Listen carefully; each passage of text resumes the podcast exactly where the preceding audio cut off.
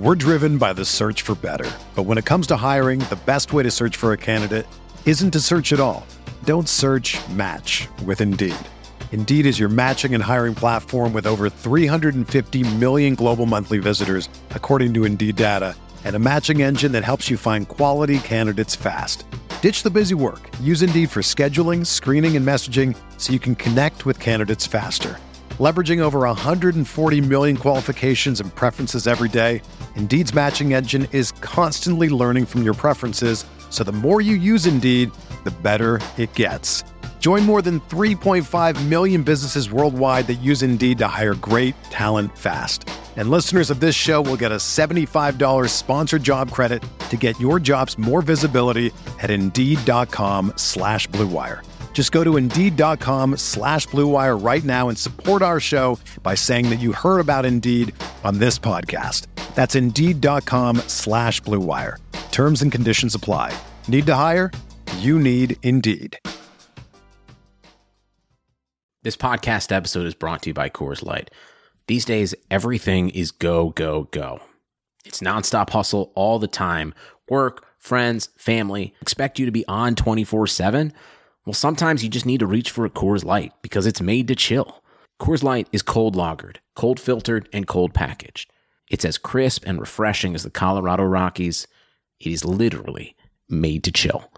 Coors Light is the one I choose when I need to unwind. So when you want to hit reset, reach for the beer that's made to chill. Get Coors Light in the new look delivered straight to your door with Drizly or Instacart. Celebrate responsibly. Coors Brewing Company, Golden, Colorado. Pele leaned in and said something to Freddie. Don't let them change you. Keep working on what makes you different and what makes you special. It was great advice, but it caused me some problems. But what could change Freddie Adu? Soccer is going to explode and it's going to be around this kid. We were the Beatles. Everywhere we went, it was the Freddie show. And with that came the expectation, and with that came the pressure. New episodes of American Prodigy drop Tuesdays from Blue Wire Podcast. What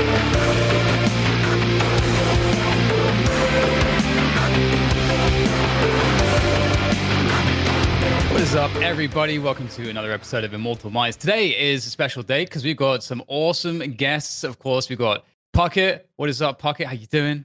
Dude, I'm so excited for today. Yes, and we got Sean as well. Sean, you're back. How you how you feeling, man? After that first strike shenanigan.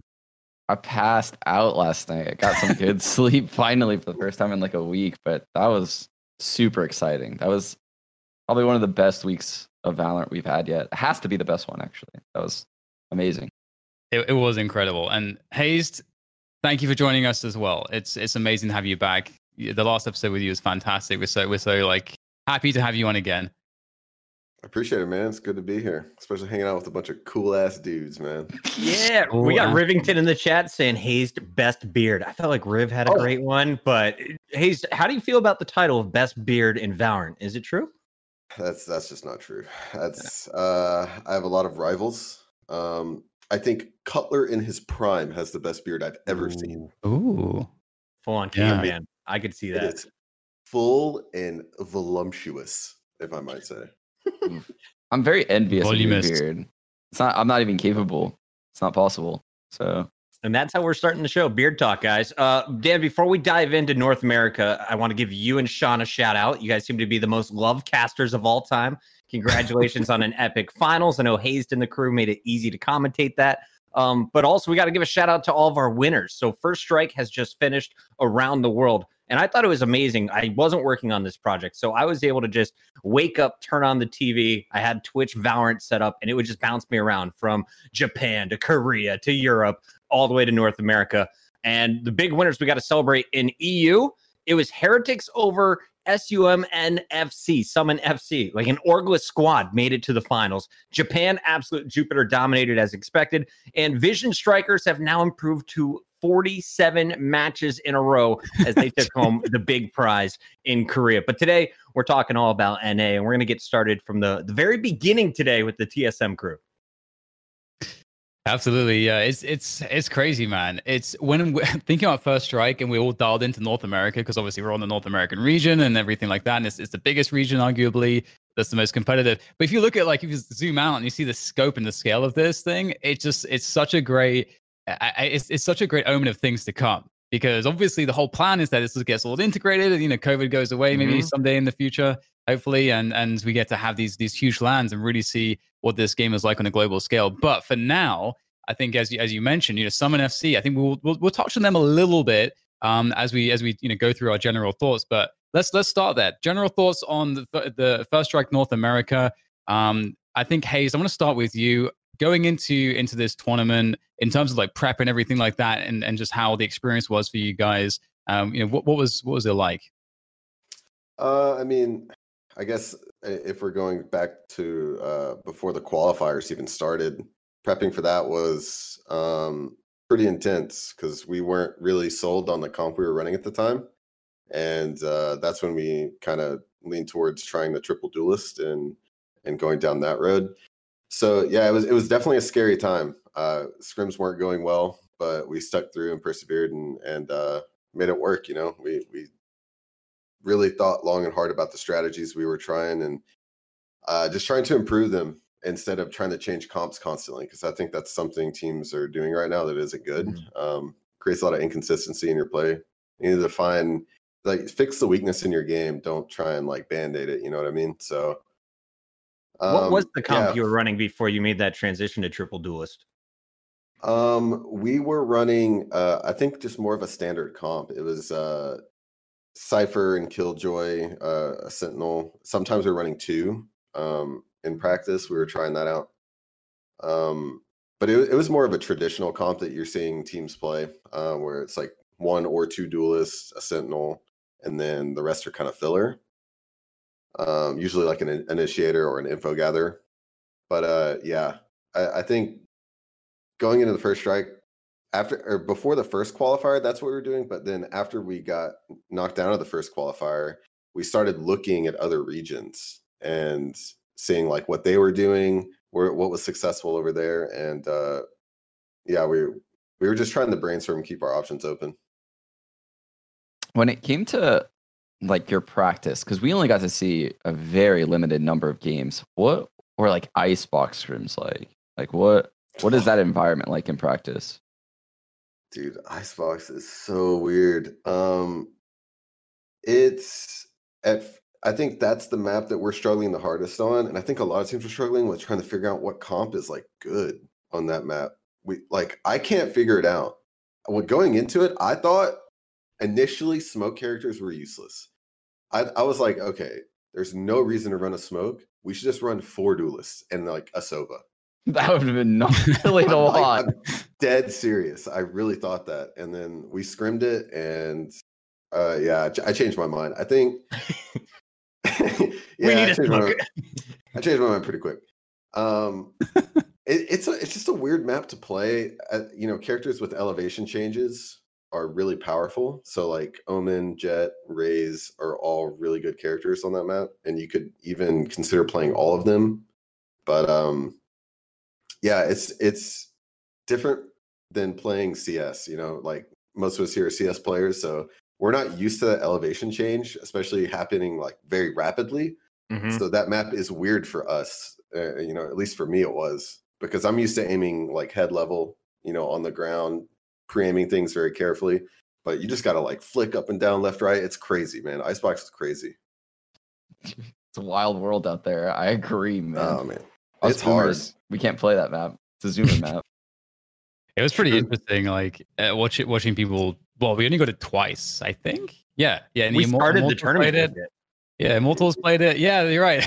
Immortals played it, and and they went B on their attack like every single round. And I was thinking to myself, either they didn't really prep this map very much, or they just really really like going B, and they actually find that, that you can, it's just so there's so much variance Dude. that it's just you can just coin flip enough times to get enough rounds. Maybe So yeah It was a Dude, site, and they literally went A, yeah. twelve Nice, times. or, I was yeah. like, yeah, all Yeah. good. The, the indoor one, um, for those who Yeah. don't play a, a ton of Icebox, but they did it twelve times in a row, and I was keeping track. I was like, do they know something I don't? Because they finished that half five seven. I was like, this doesn't seem to be very successful, What's guys. funny is what's funny is I saw a tweet. I don't remember who it was from. Even from like jcStani, their in-game leader. He's like, "Yeah, we did play it. We played scrims on it all the time. We just send it A every round, and it worked so well." So like they would just play scrims and go A every single Oh. round, dude. Then they did it in the match, and they just got owned. That's hilarious, actually. Dude, that is not how you practice, man. Come I know, dude. When I read that, I was just like, "Wait, what?" Uh, so give funny. Immortals credit. I was surprised they even made it to the first strike finals. Uh, you know, relatively Oh, new no team. way. Clearly have a lot of things to clean up still. But um, uh, Dude, I was I was a little insane. shocked to see them come out and say we're picking Icebox as our map. We gotta play. Yeah. it." dude it seems like an underdog type of thing to do coming into this tournament i agree with what you wait who said that was it someone was it like hiko yeah i think it was hiko that said that sentinels picked icebox which seems like an underdog play i agree and i think immortals has such incredible aimers that they should have just like played the default maps and tried to win there i was shocked when they picked icebox actually that was weird Yeah, I'm not a fan of that pick. Do Actually, I was planning on sorry, I was planning on watching that match, and it was like four rounds in or three rounds in, and I was like, I just- I'll I'll be right back. I came back and the map was over, and I was like, how did it? How did this end in ten minutes? And they were like, yeah, they just ran it down to everyone. I'm like, okay, Mhm. I, I didn't miss anything. Never mind. Yep. It's like let's just flash a few times and try and outgun them. Um, I, I was very impressed actually with the way that Envy played on that map, though. If anyone wants to see their attack, I think you can learn a few things about your own game and- or what you could improve, or just watch FNS's screen. Seemed like he knew what he was doing on that map. Hazed, do we expect to see more Icebox in upcoming tournaments, or is that always going to be just left as map five? If we have to play it, we'll we'll decide this best of five match on it. Oh no, I mean, I, I think every everyone's starting to get comfortable playing it. Um, you know, we like I said, we've been scrimming it. We're we're not bad on it. It's just more like uh, we're not like hundred percent certain we're happy with the comp we're running. But I mean, we didn't have a lot of time to prep for Icebox. To be fair, um, it was only about a week uh, in between the the the second qualifier and the first strike, and um, we had four days of scrims cancel. I think so. We really didn't get to play Icebox, but maybe two or three times. So we just weren't really comfortable. With Okay. it. But moving forward, yeah, I, th- I think we're going to see people play Icebox for sure. Dude, you said you had scrims canceled. Uh, I think I asked you this last time you were on the show, but going into First Strike, were the teams in that playoff bracket playing against each other? Like, were you playing against, you know, Sentinels? Were you playing against Hundred Thieves in practice? Well, um, we did. So the only teams we really scrimmed were teams that weren't in the qualifier. We had initially had scrims set up against people on the other side of the bracket. Okay. Um, uh, Sentinels to be uh, exact, but you know the the unfortunate event of ShahZaM's father passing away. Um, you know, he they had to cancel a lot of scrims, so that makes sense. You know, we're we're not gonna be upset with them over something like that. So yeah, it was just it was unfortunate, you know, but it is what it is. We you know we're not gonna we're not gonna make excuses. So 2020 has already reshaped how we work, and it's almost over. Businesses across the globe are challenged to be the most efficient, which means every hire is critical. Indeed is here to help. Indeed is the number one job site in the world with more total visits than any other job site, according to ComScore. Indeed helps you find quality candidates quickly so you can focus on hiring the person you need to keep your business going. Unlike other sites, Indeed gives you full control and payment flexibility over your hiring. You only pay for what you need, you can pause your account at any time, and there are no long term contracts. And now, Indeed's new way of matching you with candidates instantly delivers a short list of quality candidates whose resumes on Indeed match your job criteria that you can contact the moment you sponsor a job, making Indeed the only job site that can move as fast as you do. 73% of online job seekers in the US are visiting Indeed each month, according to ComScore. So it's clear Indeed can help you get the quality hire you need. That's why more than 3 million businesses worldwide use Indeed for hiring. Right now, Indeed is offering our listeners a free $75 credit to boost your job post, which means more quality candidates will see it fast. Try Indeed out with a free $75 credit at Indeed.com slash BlueWire. It's their best offer available anywhere. Go right now to Indeed.com slash BlueWire. Offer valid through December 31st. Terms and conditions apply. You might not be at a game this year, but you can still be in on the action at BetOnline. BetOnline is going the extra mile to make sure you can get in on every possible chance to win this season. From game spreads and totals to team, player, and coaching props, BetOnline gives you more options to wager than anywhere else. You can get in on their season opening bonuses today and start off wagering on wins, division, and championship futures all day, every day. Head to BetOnline today and take advantage of all the great sign up bonuses. Don't forget to use promo code BLUEWIRE at betonline.ag. That's Blue Wire, all one word. Bet online, your online sportsbook experts. I just want to make another uh, quick point about Icebox, but first, thank you, Simon, for the gifted subs, man. We see you. We see you. Thank you very much. Lighting it up. We had Taimou dropping subs in here. We've got like every person that was working on the talent side for North America. I saw Veli Van Silly's in the building. Uh, somebody wake Jordan Fisher up. Tell him we're live right now. But other than that, I feel like we've got the whole crew with us today. Yeah, the Valorant fam is is out. It's uh, it's something as a point I was actually making earlier. It feels like we have such a, like a tight familial vibe in Valorant right now, and it's it's it's such an awesome feeling. And uh, I don't know, it's it's feels so wholesome. We've got such a wholesome scene right now. But I wanted to make a point about Icebox because we saw the, the all these hits just just playing the the coin flips and just like contacting one side or the other. And when when I saw you know Envy playing it, and to some lesser extent, I guess as well, 100 Thieves, we saw a mid round or two, you know, and, and I was like, okay, well, this is actually kind of interesting because there's such long rotation times on the map. It kind of feels like mid rounding should be pretty good. Um, and and I felt like Envy were kind of doing that, but they were the only team that were really all that focused on it. Whereas 100 Thieves, they they were still pretty heavy on the contacts to kind of put the fear in you, and it seemed like the focus was actually on on then slow playing it and then just having Steel lurking and just seeing what Steel could actually come or get from from that sort of mid round lull. But it would still end up being some kind of a hit unless he gets something off the lurk. So right, it seems really basic right now. Um, it, it, do we do we feel like this could be a, a like could, do we feel like the game plans could turn into some heavy mid rounds or is it do you feel like most teams are going to stick to this contact style? Hmm. I don't know. It. I, I think both styles can work. It just depends on the comp you're running.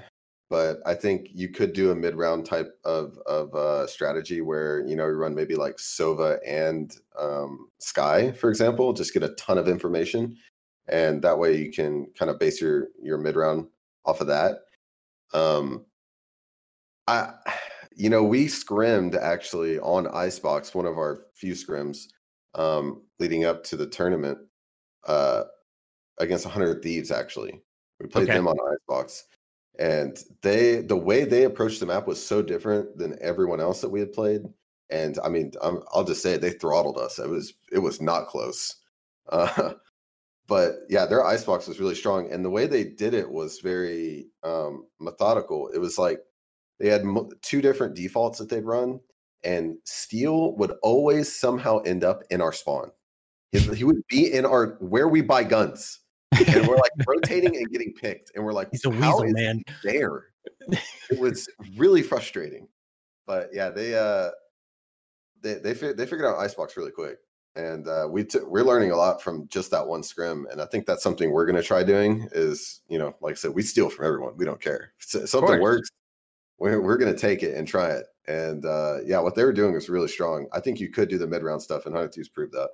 Was steel still running killjoy in that scrim against you guys because i felt like that's all we saw him on throughout the weekend no he played cypher okay and is Omen going to be the greatest character on Icebox? Is it Skye? Like, who do you think is going to oh. dominate that map? Omen's insane. Omen's really, really strong. I would say the strongest character, though. Ooh, that's tough, man. Probably like Viper. I mean, like, you know, it's probably Viper. All right. okay. All right, man. Okay, moving on. Right. Everyone should start running Viper in your matchmaking games tonight. I'm kidding. Don't do he's he's he's pulling your leg.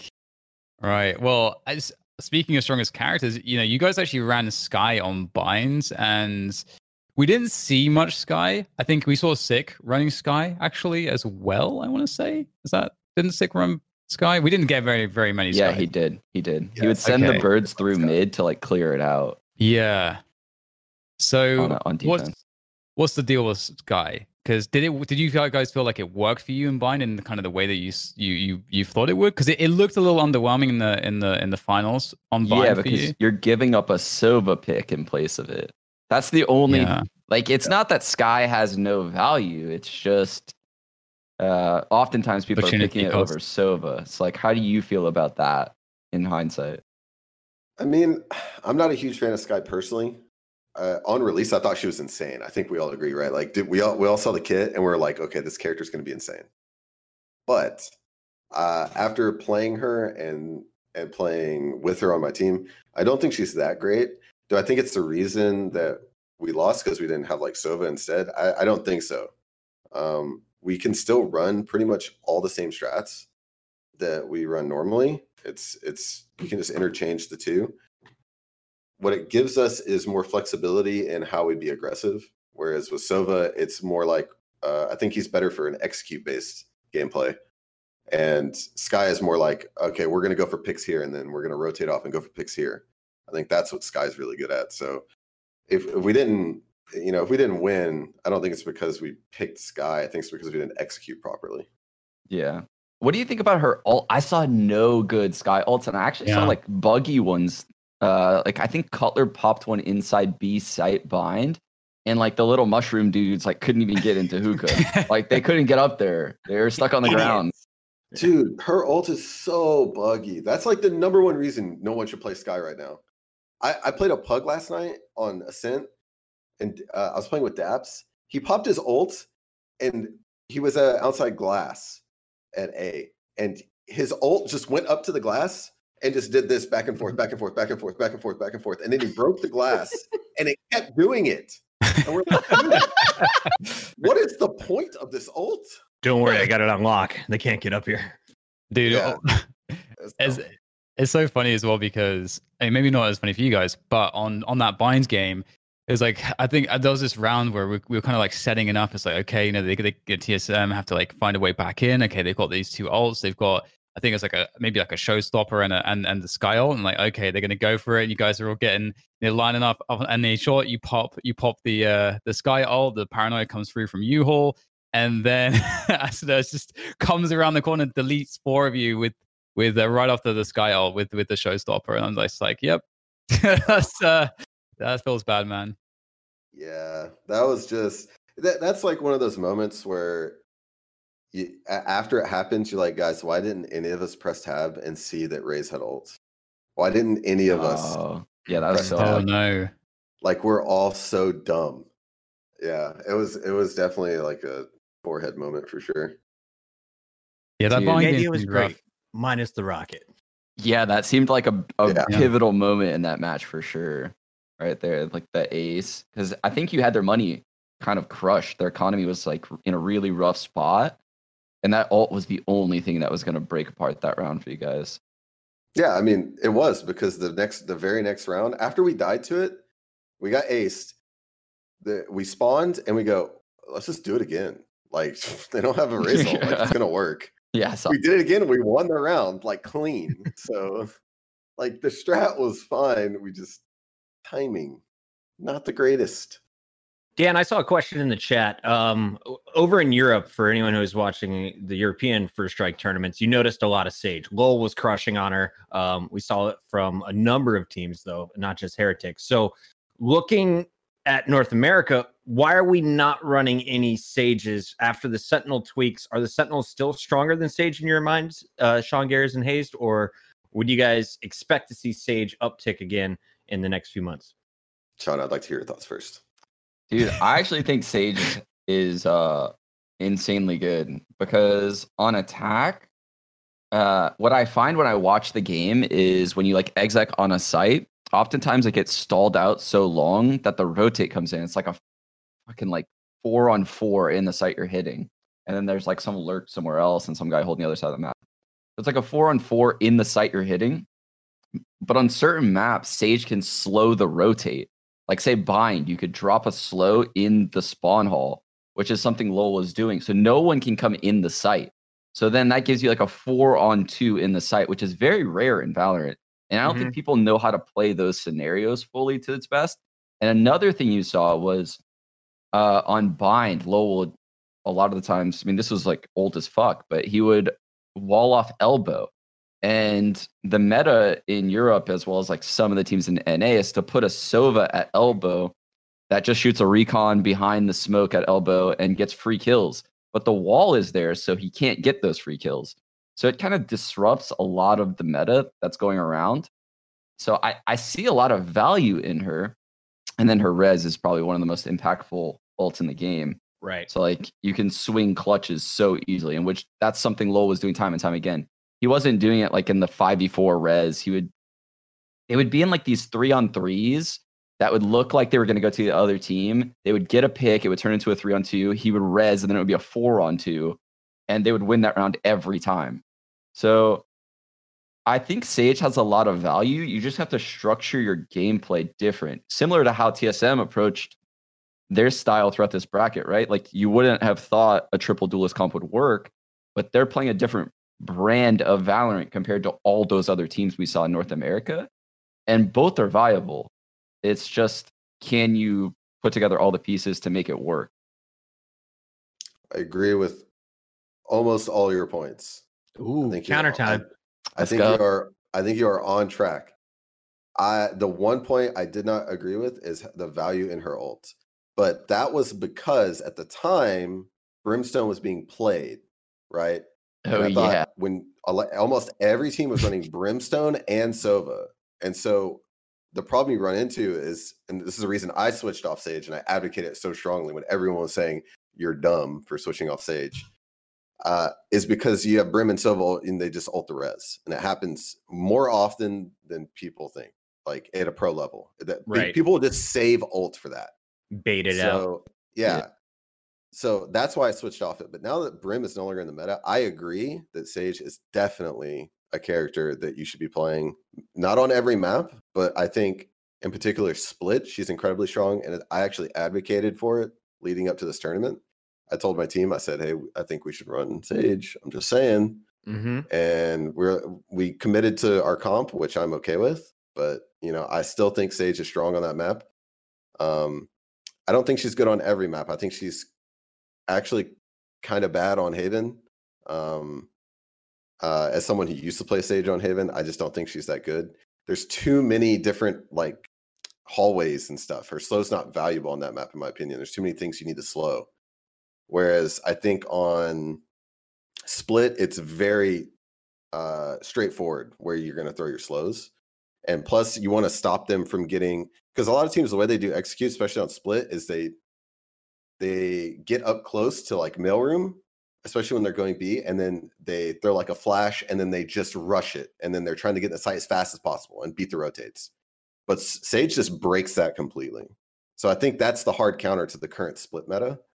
Um, as for other maps, I'm sure you can find counters like on Bind. Teams are like, oh, I can't even tell you how many teams are just rushing up short A. And Right. Sage, one Sage though breaks their whole strat, and then a lot of these teams don't know how to mid round because all they practice is rushing. So you just win the round automatically. So I think Sage is really powerful. It's the same thing as like Sentinels was using Brimstone for a long time on Bind, and the reason why it worked was because zombs would just like sit on that molly till the exec, and he would molly off like bathrooms or short A, and basically like segment off the hit, right? Like you couldn't go through that side of A, so the hit would become very disjointed. People would come out showers without people in short A, or people would come out short A without people coming out of showers. And the same thing can happen with Sage, right? Like you slow short A, those guys aren't going to run through that slow into the site. So it completely fucks up the timing of the hit. And uh, I honestly think that's Lowel being so good on Sage probably won them that event. Right. I was thinking about it like, is Sick going to go back to Sage after watching Lowel? Because what I loved about Lowel is you mentioned, Hazed, that you're always pre aiming at head height, right? Well, the Sage kind of breaks that because Lowel was always on his wall or jumping off of his wall or Yeah. hiding behind his wall. It's just like, it seemed like the man was just playing mind games with his opponents, especially in showers. Um, so I, I wonder, like, how long does it take for your reflexes to come back to the beta where you're just always expecting the sage to be up top somewhere or always to be peeking around a corner? Um, or is this something that is going to continue to cause problems? I hope we see it a little bit more often, but um, I- am glad that Europe was putting it to use. I didn't see it a ton in Korea and I didn't see it a ton in Japan. Uh, a lot of people seeming to go with the duelist route and just playing very aggro. But that's Yeah, what's not- so beautiful about this game is that every region is developing their own meta. And that makes I think that is what makes this game so interesting. Everyone, you know, Vision Strikers plays such a unique way, and I love it. We're playing our own style. EU's got their own style. I dude, this game's so sick strategically, man. Yeah, and it's it's so interesting too because like with the way that there's going to be so many agents uh, at a certain point, just this game of like opportunity cost is going to get so exciting and just having to like there's going to be a time when when someone pulls out like maybe a really old meta to like deal with some, some something that's quite fresh that's maybe like a year old or something. It's really interesting because then you can think back to you know it's just there's just so much in terms of storylines and developing the storylines that i think is super fun with this game because of that.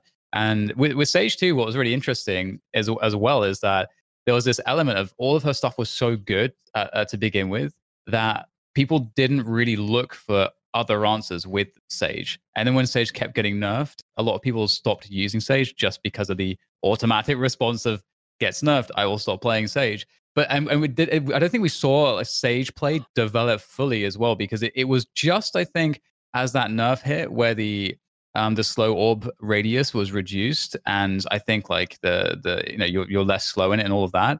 That nerf in particular, that was the point when people started to get really creative with setups, like across map setups with the slow orbs. And I think there's like a lot of interesting stuff there that wasn't wasn't really experimented with. And on top of that, Sage is, I, you know, we see how important the early battles are. Like whether it's for hookah control or showers control and bind or like you know whatever it is, you know, there's early uh, points of map control.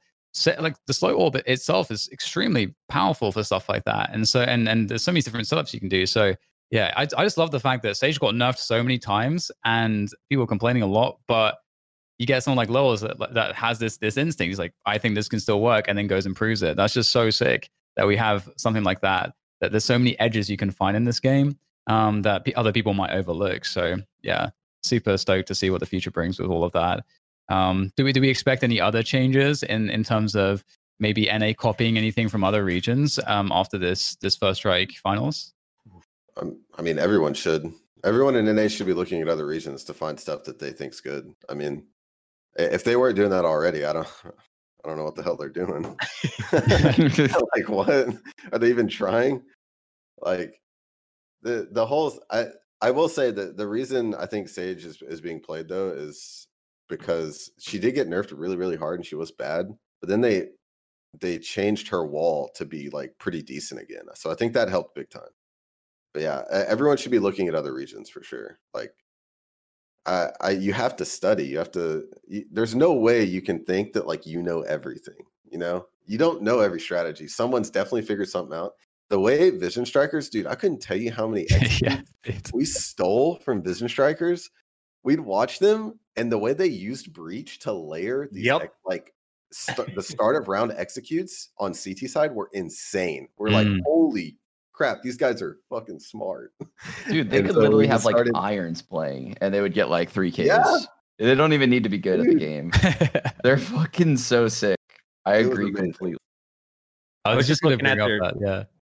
I was looking at their stats, and I think Breach is their most played agent uh, for Vision Yeah. Strikers. So if you guys want to step up your Breach games, go check out what was going down in Korea. What do we say? Forty-seven matches in a row. Are they the best team on the planet, or do you feel they're just not challenged yet, Mister Hazed? Because we haven't had the opportunity to see international competition. We probably won't until the end of next year. Look, they're good. Okay. I've started enough drama in this scene. I don't need to start anymore. Okay. Someone else take the mantle. Like, help me out. I'm like, I'm like the hype man now. Like, what is this, dude? Good guy Hazed. I like this. Sean Gares, can you answer this controversial question? Are Vision Strikers the best? Are Hundred Thieves the best? Are Heretics the best team on the planet? I don't know, man. Year is 2021. Vision Strikers is 163 and 0 in their region. TSM coming over for the Champion Series. They take him out 3 2 in the fight. Oh, that would be so epic, dude. Oh my god. These guys, these motherfuckers are never gonna lose though until the all the regions meet. That's But I tell you what, when they do, it'll be a. Oh I can't God. wait to see the regions play each other. I can't Oh. wait. Can you imagine that, that? This is the thing. That's going to be the hypest moment in Valorant after after this like finals. I feel like Vision Strikers versus top of Europe or NA. That's how can you beat that? Who is not going to want to watch that? I feel like that's going to pull Yeah. in everyone from every scene in esports. So it's like because it's just it's such an easy storyline. The unbeaten Koreans. It's like it's kind of like this old school thing. You know, like in the old days where we didn't really have many international LANs. You'd have like you know the the Russian scene, let's say, that would have like a super sick like TAC FPS scene with loads of really good players and teams, but no one would know eh, like half of the names of these players. It's Right. just completely hidden. It's like behind the iron curtain, and then you get you know they come across, and you know you finally get that clash between the American like puggier style, more aggressive, better mechanically, versus the more tactical you know, a Russian team or something like that. It's kind of like we're returning to like the old days with that stuff. That was like why the, the international LANs were super hype back in the in the in the early 2000s. I'm so jealous that they got to play at LAN, by the way. Yes. Oh yeah, That's. Oh, dude, that'd have been so much fun. That'd have been sick to watch you guys all at LAN. Even if there's no crowd, it's still fun. Yeah. Just good. Like the energy is so different, you know. Man, I would love. I want to play LAN so bad, dude. Is it about having your opponents in the same room as you, or do you think doing what 100 Thieves did uh, and just getting all five guys in the same room, you would be able to recapture a little bit of that magic haze? Uh when, when you're in like a team house, yeah, it's it's not really or like for them they're on at a compound. It's it's definitely not the same. It's just I mean, like I lived in a team house when I was on CLG, so it's just like I don't know, it just becomes normal, I guess, when you're next to your your teammates. But like the energy is is definitely higher. But whenever the other team is in the room with you, that's when it gets real. That's Got when it. like emotions get going, good and bad, and you like you start talking. You know, it's Give Dude, we could- smirk after the round. oh man, we we tried, dude. I don't even know if I should say this, but we like we trash talked envy like uh like playfully, and we used maybe some language that was not uh um uh PC, I suppose. Uh oh. and uh Riot did not like that. Um let's just say that we I got like we you got a- said you got playfully. We trash talk envy playfully. we got a slap on the wrist for that one. Mm. Look, Well, there are Somebody's got to do it, right? Somebody's got to set the tone here. We're a first-person shooter. Like this is this is what FPS titles are all about. The Master Chief crouched for a reason. Like you you got to have a little bit of bagging in there. You got to have a little bit of trash talk off off site. PC talk though, that'll get you in trouble with Riot. You got to watch yourself, Hazed. Yeah, look, dude, that's just like, you know, they don't know where we come from. You know, at LANs, you hear some crazy stuff. That's all I'm saying. All right, before we move off of just the wider topics, chat wants to know thoughts on viewership because I saw a lot of haters from other titles coming in and mentioning that the numbers weren't explosive. Um, also, a lot of times, like the Valorant channel itself would only have 250, 450 people, but then you'd have 30,000 watching on a different channel. It, it seemed like you could be watching the stream on uh, all these different content creators' pages or everywhere else. So I, I felt like the aggregate number had to be decent. Um, but what did you guys think, DDK and Sean Gares as casters on this? Was were you even worried or looking at the the numbers? What did you think about Riot's like first real global event here with First Strike? yeah. I think, uh, I think for me, like go ahead. I'll let you go first. you go, Shut up. Sean. Oh my Okay, I'll- god, what do we do? It's gonna get so we do? awkward. Okay, I'll go. Ah. I'll go. I'll go. I'll go. I'll go. So, I I honestly think the way Riot has approached esports in this game is the future, right? So, some people will probably be like, "Oh, there's like you know only 100k people on the main channel, but there's uh, you know 120 on Myth's channel or blah blah blah." You know, I think that's the future, right? Having these viewer parties where people can experience not only the main cast, but someone that's kind of pseudo rooting for their team and gives a different flavor to the cast, right? It's kind of like watch having a Super Bowl party in someone else's house.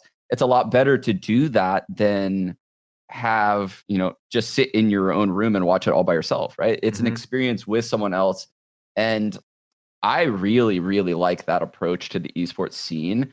And I'm perfectly cool with, you know, the main channel having less viewers. The sponsors still get the same shout outs they normally would get.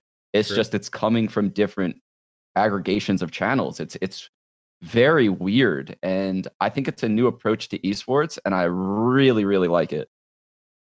Yeah, I think I can echo this, the same sentiments. It only seems to be going really well. I think everyone's loving it. I think it's adding a lot, and I, I, I never look at numbers when I'm when I'm like working events. I don't know about you guys, but like when I'm commentating and stuff, like I feel like it's just a distraction. Like whether it's good or bad, it's like really it doesn't impact the kind of performance that I want to put out there for the game. So so I usually end up not looking at it. Um, but but it was really good afterwards to see that. I feel like the numbers are pretty like actually pretty awesome, generally speaking. I think it's a great start given the fact that if we consider what we're working with, I think it's it was a really great start. And I think what's really cool as well is that if you look at that number in, in contrast to the the other numbers that we've had for some of the North American events in particular and and the events Mhm. around the world. And I think this it's a lot of growth, which means that we are getting a lot of extra eyeballs. And because the event I think itself was pretty fantastic, I think Riot did a really good job with the production. Everything ran really smooth. I think now everyone is is going to be thinking that this could this could be a game that they'd want to consume more of in terms of the esports scene. So I'm, I'm hoping that it was it was a good introduction to a lot of those new the uh, new uh, the new people. If I can get the words out. Yeah, and to add on to that, like people had a lot of complaints because it wasn't just free reign for anyone to co-stream this event. But Riot sold this is a very different event than the ones that led up to it, right? This is a, an event run by Riot where they sold sold sponsorships, and those sponsorships have deliverables. So I'm sure you know people like Myth and Ninja and whoever else they greenlit to co-stream this event. They Mhm. probably had to meet certain deliverables and show certain sponsors on stream, as well as submit their analytics from all their socials after it's over, right? It's not as easy as just, oh, I'm just going to turn on my stream today and watch the match for those guys. They have to do all kind of shit, right? And if Riot let anyone do it, they wouldn't be able to collect all those analytics and sell those sponsors for future events. So this is kind of a unique scenario where I I don't know because they kind of caught some flack about not allowing co-streaming, and I could see why. But people I are also, salty and couldn't get in on it, right? They they didn't submit right away, or they weren't doing it for several months now, and so others got priority. I feel like Riot's going to be selective, but as long as you prove that you're a true Valorant fan and you're supporting the scene in a healthy way, that Riot will probably open the doors to more next year. I hope that's the case. I hope they don't shut this down because, like you said, Sean, this could be the future of esports broadcasting. Is not just the main channel, all of these side channels with the communities chiming in. Um, speaking of the different regions, though, I wanted to give a shout out. A lot of people are talking production. I felt all of the productions were pretty solid across the board, but Europe being in the studio had a huge advantage for me. And and seeing Lothar break things down on the big touch screen, he did an awesome job as an so- analyst. And it's like, I can't wait for that moment when we're back in Oh, person yeah. in studios. We can have the analyst more than just a little webcam box, and they can walk you through the plays um, and, and walking through you in the live replays. And I think Riot showing us here to close out 2020 of what they kind of envision for the production moving forward. That had me excited as a, as a behind the scenes nerd. Yeah, I, yeah. I just I want to quickly just shout at everyone in the chat, um, and then I'll add to that point. Thank you everyone for tuning in. This is the most viewership we've ever had, so let's see if we can get that get it to a thousand. Feel like we're pretty go. close. Yeah. Um, but yeah, to add to your point, I think it's it's really interesting this game in terms of like, what you have to work with as an analyst. It's gonna be awesome. The kinds of segments you can create and and the ways that you can kind of build anticipation for a game or break stuff down. This is one of the things I say to people with the commentary in this game is that everything's so much more like pointed. If if there's only one omen, there's only one Sova. If a if a Sova chooses to use one of his two recon dots that he's going to get in that round, you know that's important. So it's like there's a greater sense of urgency and importance on every play. I feel like, but in CS, um, although CS has amazing moments and you can't take anything away from CS as an esport, it's just it's just different. I really like how in, in contrast because in, in you know in CS there's a team will default and the t- like not, not the team necessarily knows 100% what's going to be happening and you as the broadcaster trying to tell the story of the round and, and allowing people to kind of follow along with you there are some really advanced stuff that's that's happening there that's ca- quite naked to the eye and quite hard to really explain uh, in a broadcast So it kind of so you kind of just have to go with more general things. But I feel like it's much easier to follow play by play in in Valorant just because of the abilities.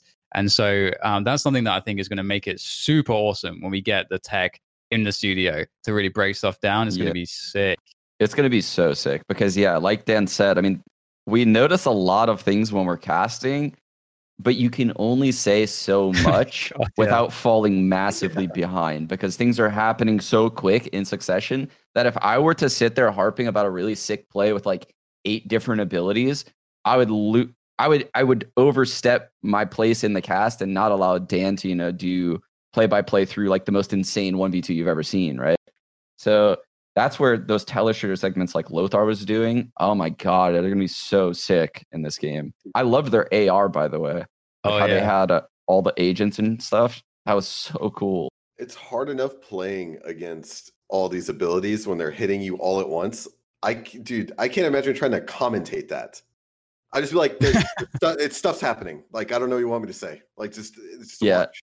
Dude, sometimes when Dan's commentating, I'm just like, I have no fucking idea what's going on. I have no idea what's going on. Thank God Dan's here. Thank God. There was one round in the last map. I was kind of mentally out of it that last map. I'm not gonna lie, but there was one round where I confused the teams. I I like literally said uh, Wardell was opping B and it was dicey, and I thought fucking Subroza was like or drone was pushing down mid and it was Austin. I was like, what am what am I doing right now? dude it's so hard sometimes and yeah the the crazy thing about this game is uh, that it's it's actually for me a lot harder to commentate than cs because like you said there's less time and there's always more things to say at any given moment. So you have to like really pick and choose and it's very hard to do that sometimes without missing out on on the next round entirely. And there's so many times when you'd say stuff and i'm like oh, i really want to add something here but is it and i'm like having this dialogue in my head is it going to be worth it? Yeah you could maybe sound pretty smart but then like it, this next play is going to happen and you're going to like come in halfway through and it's going to sound shit you know like it's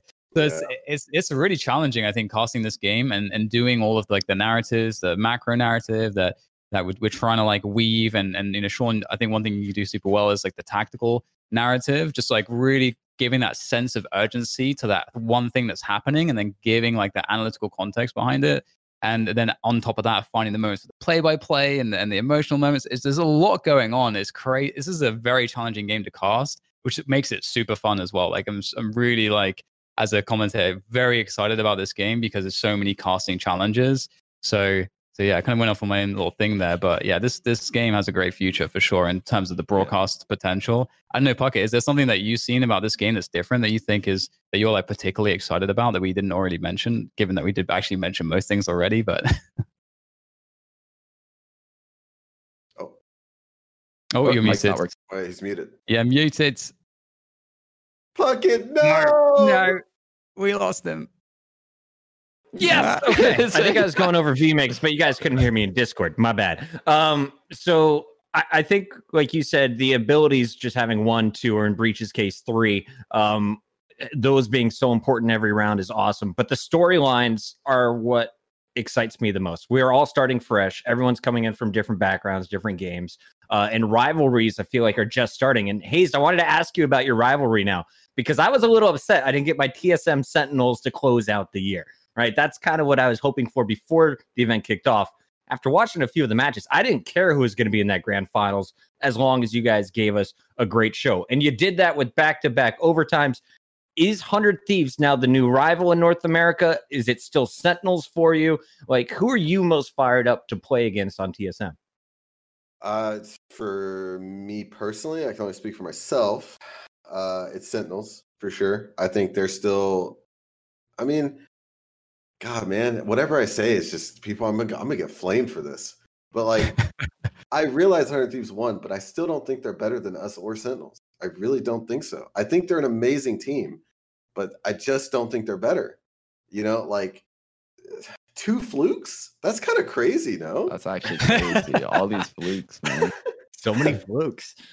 no, but seriously, seriously, guys, I, I do, I do consider Sentinels to be our rival still. Um, Hundred Thieves have has definitely uh, shook up the scene. I thought Envy was going to be the ones who did it, and I still think Envy.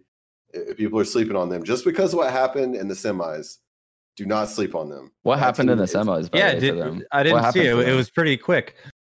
Um, yeah, so it, it was just when we scrim them, and even you know, Okay, we, we okay. played them a lot. I know where this is going. Yeah, I'm Go not. Don't, don't, Sean. Do not, do not do this. Okay, I'm not saying they're scrimmers. Do not.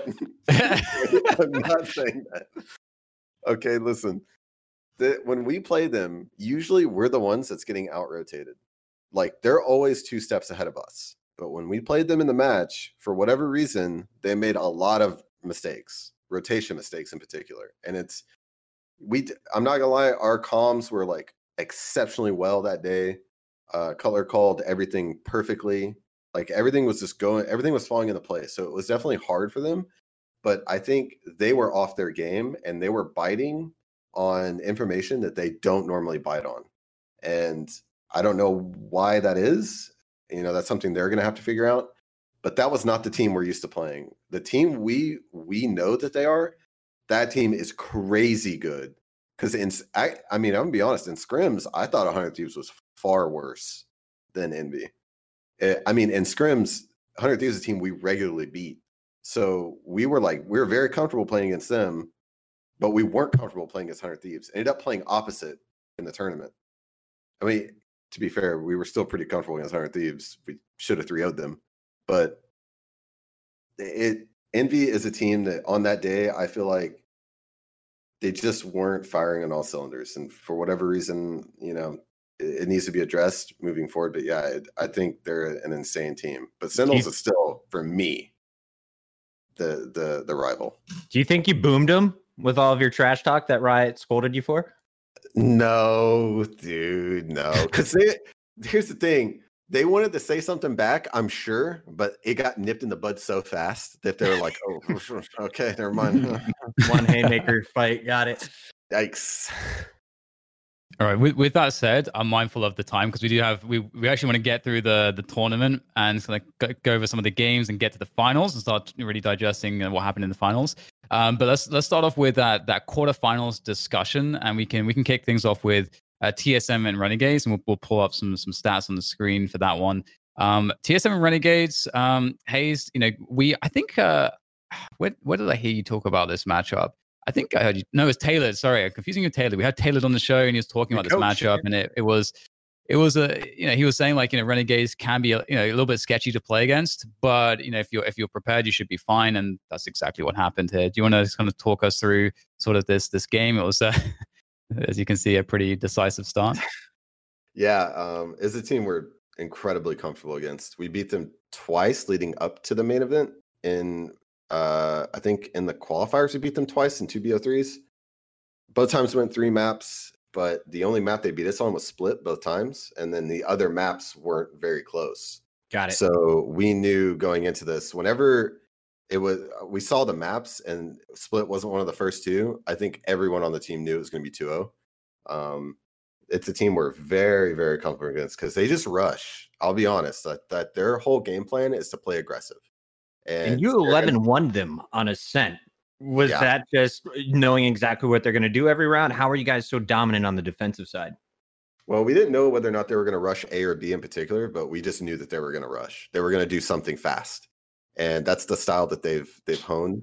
And so we came up with a game plan for both sides uh, of the map. If, if you know whichever side they start leaning towards, we'll have an answer. And uh, you know our game plan worked really well. It, it was, you know, let them. Their strength is that they want to fight you with all like you know five characters utility, uh, whereas you only have maybe two on the site. So what you have to do is just not fight them because statistically you're just not going to win that. Like maybe you Mhm. get one or two kills, but more often than not you're going to lose those trades. It's just hard to stop five abilities. So you just give up the site and then play retake because they have less abilities than you at that point. So you just try and get it. You try to get one of those cheeky smoke kills while they're rushing. You know, try and get some shock dart kills. Um, do whatever you can to get little picks and do damage while they're entering the bomb site, but don't try and commit to fights and just play retake. And uh, once you, you know, kind of lull them into this like false sense of security of, uh, oh, they're just, you know, they're just playing retake, then you can start playing on the site and catch them off guard. And yeah, is this a game plan that worked really well against them? And honestly, it works against most teams. Yeah, I mean, uh, I I don't know that there was much to take away from that game. I think that when we talk about the Immortals matchup, I felt kind of similarly about Immortals that it's a team that's not trying to play the mid round and try to play the rotations. And this is, this is a pretty clear difference when you watch a team like I think like the Immortals Envy game, which we can we can look at next. Um, is is a game where this was a huge contrast for me. It's like a Envy, a team that's got that CS background, you know, FNS at the helm, playing those mid rounds, trying to win with posi- like out positioning your opponent by playing the information game, playing the rotations. And then Immortals were a much more kind of bursty kind of team that didn't seem to be nearly as good in those scenarios. And it seemed like that kind of style is always going to work out a little bit better, like what Envy were doing. Did, are Immortals kind of at a at a barrier in their gameplay without adding in more strategic play, or where where do you think Immortals are at? Because that was pretty easy for Envy as well. Yeah, I mean, Immortals and Renegades are pretty much the same team in the way they play. Yeah, they Okay. they need to develop like uh I think this is where having a good CS background, uh, a high level CS background helps you is because you know, at a high level in CS playing I think the first thing you learn to do is is learn how to default properly and you learn how to stay alive, get information and then do something off the information. Um at least from my experience playing that that that was how it worked and a lot of these guys I, I don't know they're they're just they're they're doing it reverse they're just learning to rush everything and they're not really building that foundation i feel like as a team you need to build the foundation first Gotcha. Yeah. I mean, that, that seems to make sense to me. D- did you guys have anything else to add, Sean? I don't know if you, I don't know if, actually don't know if you casted this one. I don't remember who even casted. I casted this one. So maybe, did you catch this game? I did catch this game. So Immortals is a team where like I watch them play and like they're just so good at this style that they run that I almost wouldn't want them to play a different style, which is weird. I don't know. Whereas Renegades, I think probably should try like a default style. I don't know. Immortals is in a weird spot because they have such good aimers and such their players are better at using their abilities, I think. Like when I watch them, it's like chaotic as fuck, but everyone uses their abilities really, really well when I watch Immortals play.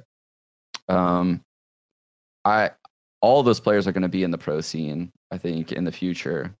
Their team is very, very good. And I think they should have won Ascent. Like actually uh, quite a few clutches went Envy's way. I think like uh, FNS won like a one on four. They won a couple like crazy like man down situations. So I don't know, man. I don't think then at the same time, it's like I don't think that Immortals team was really poised to win the tournament. They were like an upset team because of what you're saying. Yeah. They could beat anyone, but I doubt they're gonna run all the way through a bracket. It just So- seemed like small mistakes were happening a lot, and kind of the bigger brain plays coming in from Envy, uh, Mummay's positioning a lot of the time, or FNS clutching up at the end of the games. It felt like they just had some holes in their post plants. It seemed like some of their entries would be a great initial burst, but then they struggled when the retake came in. And I think that's just a time thing. The squad just needs to get more games in because, as you said, Sean, ShoT_UP's on like the top five list for all of the stats coming into the tournament. Like they have that raw talent, they have the aim, they can show you like that they they have fragging power, but it doesn't look like they were fully drilled quite yet.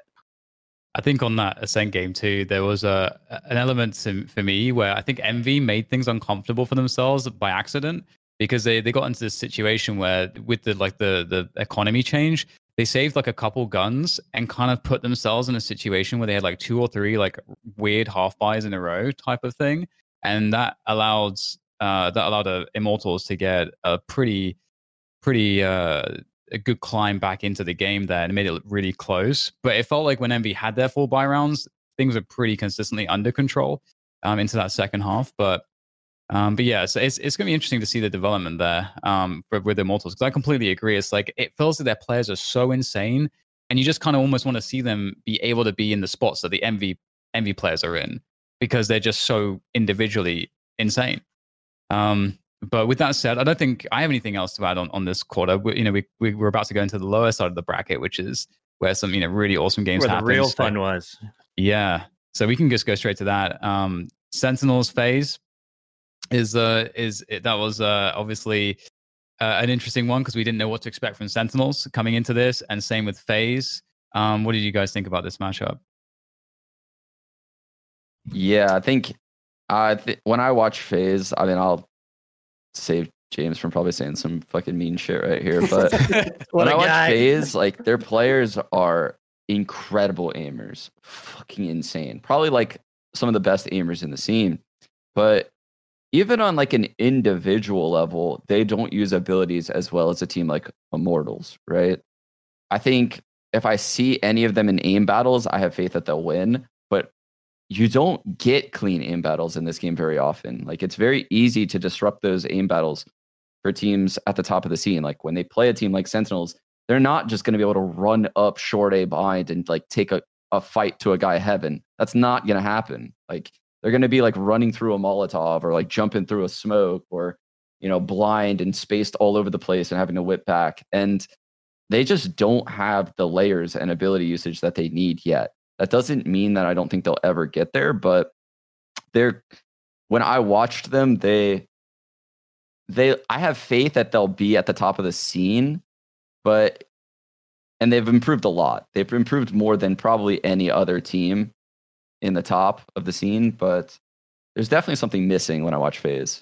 I think a lot of people give Rawkus shit just looking at these numbers too, but you look at Corey's average damage per round and the number of entries he had. Rawkus had some incredible blinds throughout this tournament. And for me, I actually felt the X factor was Baby Bay. If you watch Baby Bay in the qualifier, he was hitting those op shots.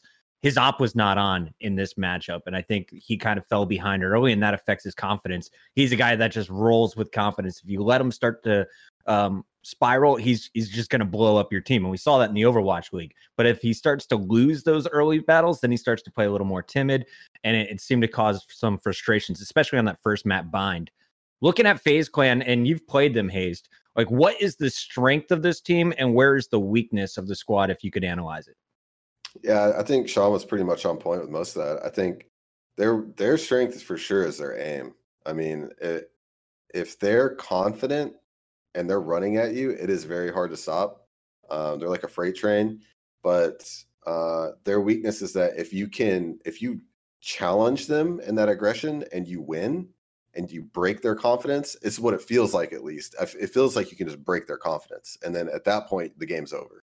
Got it. Um, yeah, they're, they're man, they will run you over. They are so aggressive. I remember we played them on on a bind once in a scrim I think we got 12 0 first half, and we were T side, they were CT, and I swear they were playing CT side like they were T. They were they were rushing us in our spawn, and I'm like, dude, this is insane. And it, that like that's the kind of team, that's the kind of energy that they have. That like if you don't challenge them early and win, they will run you over. Dude, it's hilarious watching them play because they don't have that like CS background, right? That all the other top teams have really. And if there's like a the spike is planted in a bomb, so it's like a two on two. Like a CS team will play the bomb. They'll they'll like hide and like wait till it's tapped. These motherfuckers are just like acting like the the spike isn't even planted. They'll just challenge you the entire time. Yeah, it's crazy. Yeah, fearless, dude. They're, they're fearless. so fearless, and it honestly works because it's so unexpected in these top for these top teams. It's so crazy. I never know what's going to happen when I watch them.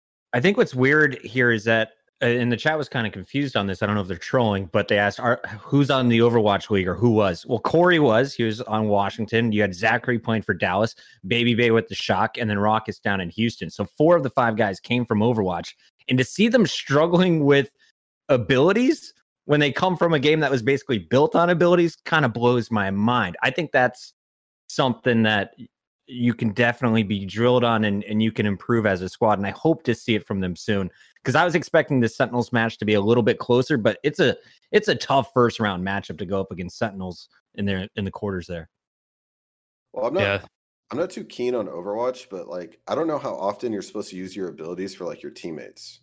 Like, is that is that normal? So, so a lot of these guys, like Rawkus, was a pure support player. He was only healing his teammates and using abilities to counter the enemies with his Ana grenades or to heal up his teammates with it. His sleep dart, of course, to save teammates. So Rawkus is purely that guy to make someone else look good. Baby Bay was like a star sniper, so he didn't have to use his abilities other than his movement a lot, um, or he'd play tracer. Um, Zach Zach was definitely more of a support player, and Corey was also like Baby Bay, just hardcore damage dealing fragger, where You used your abilities, but very aggressively for yourself. So I feel like Corey on on Raze is the perfect character for him.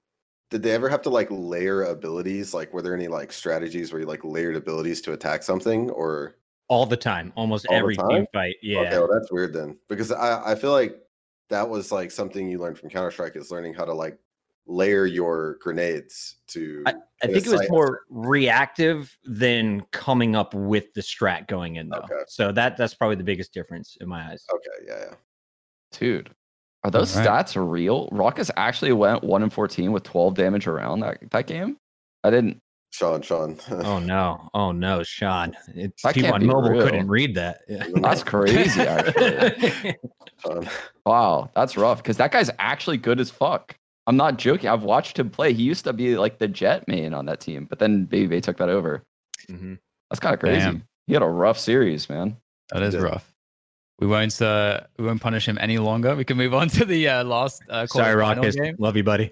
and uh, 100 Thieves and T1. This was an insane game. Like going into this one, you got 100 Thieves who's just getting better every every like single game that they play and looking super good. And you got T1 who's also looking extremely good. Like it actually works the lineup. And going into the beginning of this game, that Haven. You got Scar flying around with the the blade hitting every dagger, hitting all the operator shots. It seems like he's coming into his own. Oh man, it was this was an insane game. I felt like 100 Thieves that that actually T1 may have been the better team this game, but they just won more clutches. It, it, it felt so close. This was the second best match of the entire weekend for me. I, I thought this one was incredible. Yeah, it was definitely a good match. I thought T1 was actually going to win going into it. Yeah. Uh, that was my prediction. They, I, I don't know, like strategically, they they're hard to play against, and I thought they're. I also thought it was going to be a juice matchup. I mean, Steel versus Dazed. That's kind Yeah. of sick, but uh, I I, th- I thought Dazed would get the better uh, of him in in this, but he did. I both teams played phenomenal, phenomenal match. I agree. It was crazy to see that. Like at first, I'm like, oh my god, T1 is playing so well. My mind is blown at this improvement. And then I'm seeing 100 Thieves like giving them an insane game, and I'm like, what is happening in this matchup? This was a really insane one. It, it's uh, Sean, when you when you were uh, casting this one with me, did you have any like major takeaways from this ha- from that first Haven game? Dude, it just felt like everything went 100 Thieves' way. Like Mm. if if we were doing like coin flips, you know, in the clutch scenarios, it was like it landed heads 10 times in a row, it felt like. right? Like it was crazy. Even from like the pistol round where Eco stuck that defuse and ha- and Dazed is like lining up shock darts instead of peeking in. And like there's just so many little weird scenarios that fell in 100 Thieves' favor. And that's why when the series ended, even though it was 2 I was like, that shit was 50 50. Like that could have easily gone the other way. You know, I think back. T1 fell apart on Haven. I don't really remember Bind all that much. I think 100 Thieves probably looked better on Bind, but It it was like a lot of like heavy shower stuff from both teams. A lot of shower stuff. That's that's what, what I mostly remember here. And Again, it felt like what you just described for Haven. It actually felt quite similar for, for Bind as well. It felt like obviously 100 Thieves. I think it's one of their better maps, but it seemed like uh, T1 had a lot of like pretty good answers for for ways to counter it, but they were just not winning some of those important clutches. Hi- Hiko is like it's actually so insane that Hiko played as well as he did in this tournament, and it kind of what's kind of cool is that it adds this dimension to this game because I think Sean, you were mentioning um, to me as well, like it's crazy how many of these like ex pro content creators are like doing so well, and it's interesting because going to that tweet that you that you I think it was a tweet that you made, or like something that you said. But basically, that this game is like it, there's a lower mechanical ceiling, but strategically, this game is like so much so much more impressive in certain ways. It demands so much more from every player, and it feels like players like Hiko, it, he's just in his perfect game. It's like is Mhm. you know is is all Boomerang is not going to get as affected by this game. He's got a super high sense, so he can turn from the million flashes, and on top of that, he's got the most experience clutching in in in the in the game, Yeah, I and mean, it's I, so perfect for him. I I completely agree. I think Hiko is probably the main reason they they won this tournament. I mean, he won so many key rounds in both the T1 match and our match. You know, I mean, the whole their whole team plays well in clutches. They have a lot of experience over there, so they're hard to play against. But I, I would say the clutch factor is like really those like one v one, two v one, one v two situations like that. That's where they shine. Where's Steel's Hiko- already Sorry, where's Hiko at his most dangerous? Do you like seeing him on Sova? Do you like seeing him on Raze? Because he was kind of switching up the agents throughout this tournament. He's definitely scarier on Sova, I would say. I, I don't think he on Raze he's he's okay. I I'm scared I'm more scared of Razes that are like these like young aggressive players. Double blast packing in. Yeah, they're unpredictable. I don't they're crazy. They just do crazy things and it works. Whereas like uh, Hiko isn't really like that. He's more of a methodical player. It doesn't Raze doesn't really seem like it fits him. But Sova's very much up his alley and he's he has crazy shock dart lineups. It's really annoying.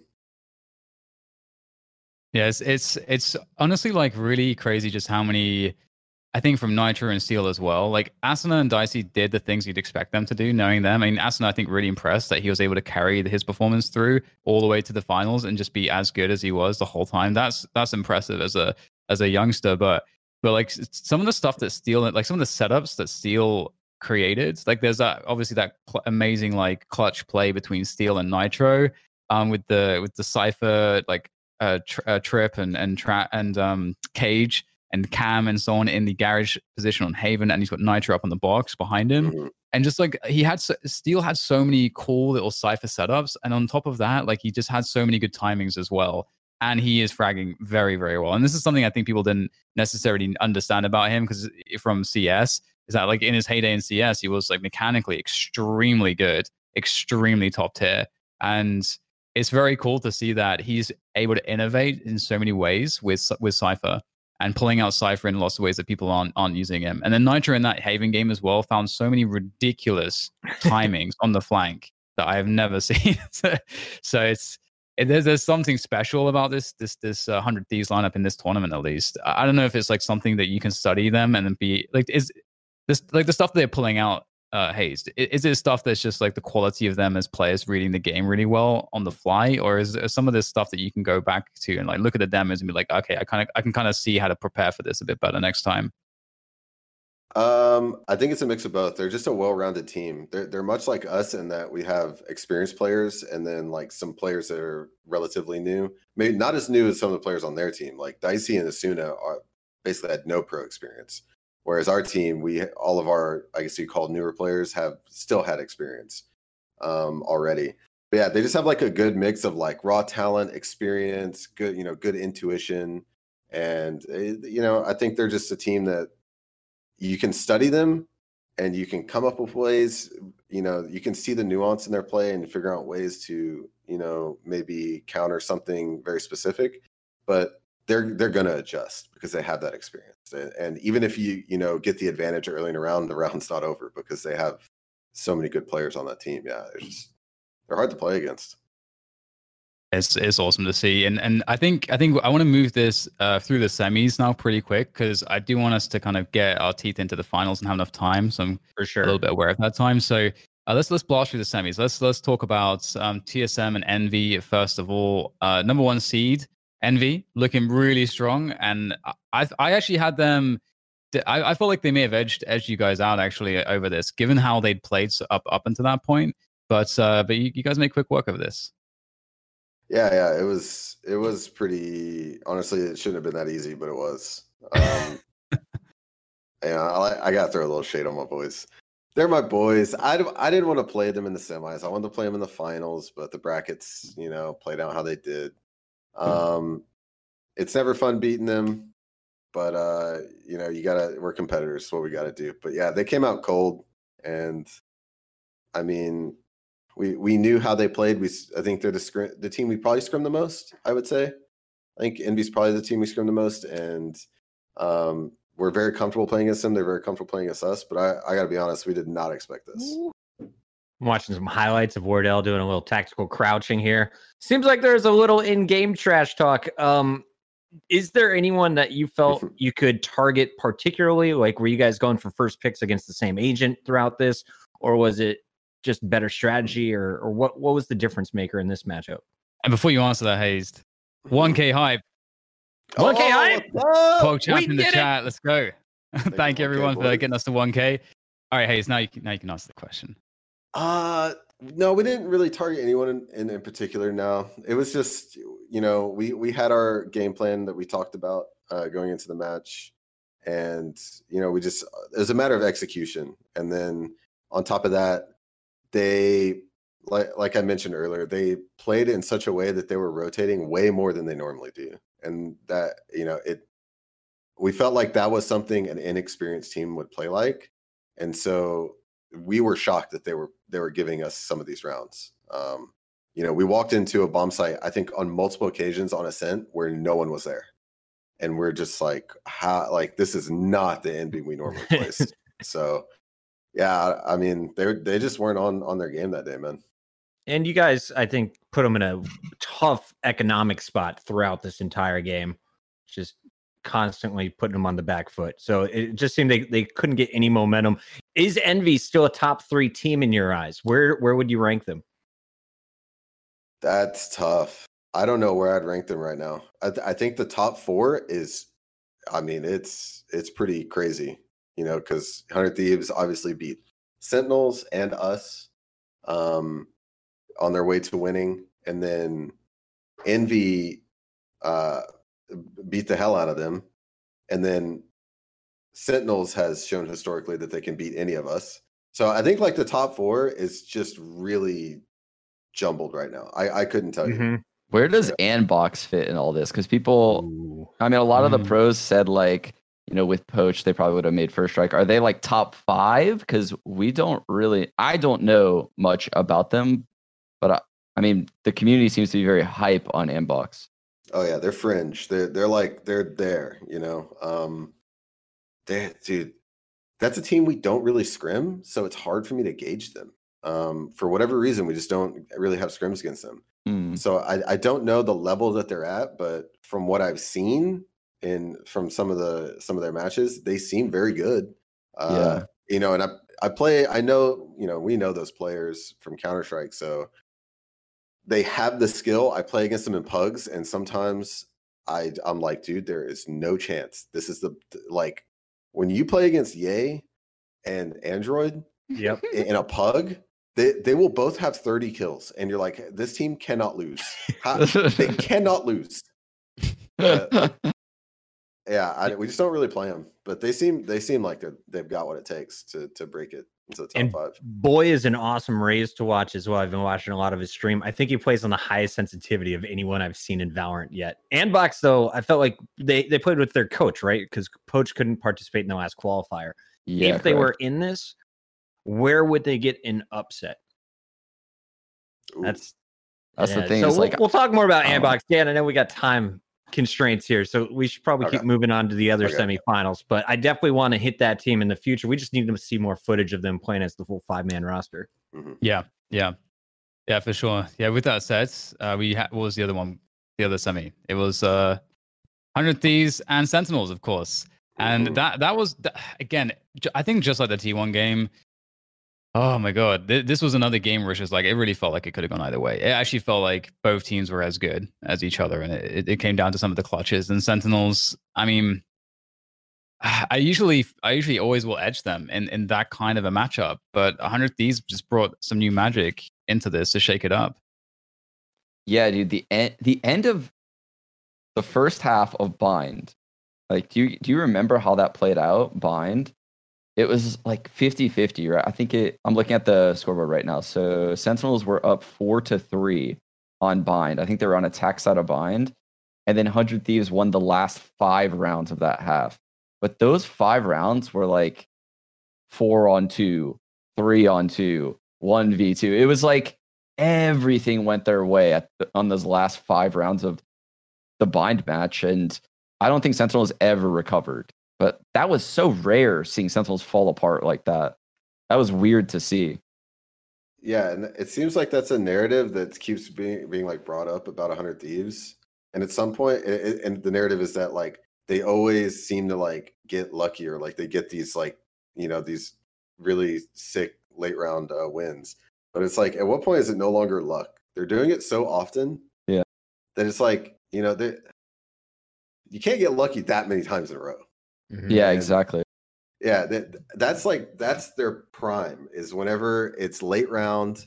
You know, it's not a five v five. That's when Hundred Thieves is their best, and they they will pick teams apart. And you know, even a, a team like Sentinels, who's been winning a lot and has been very consistent, they got picked apart, and it shows that every team has weaknesses. You know.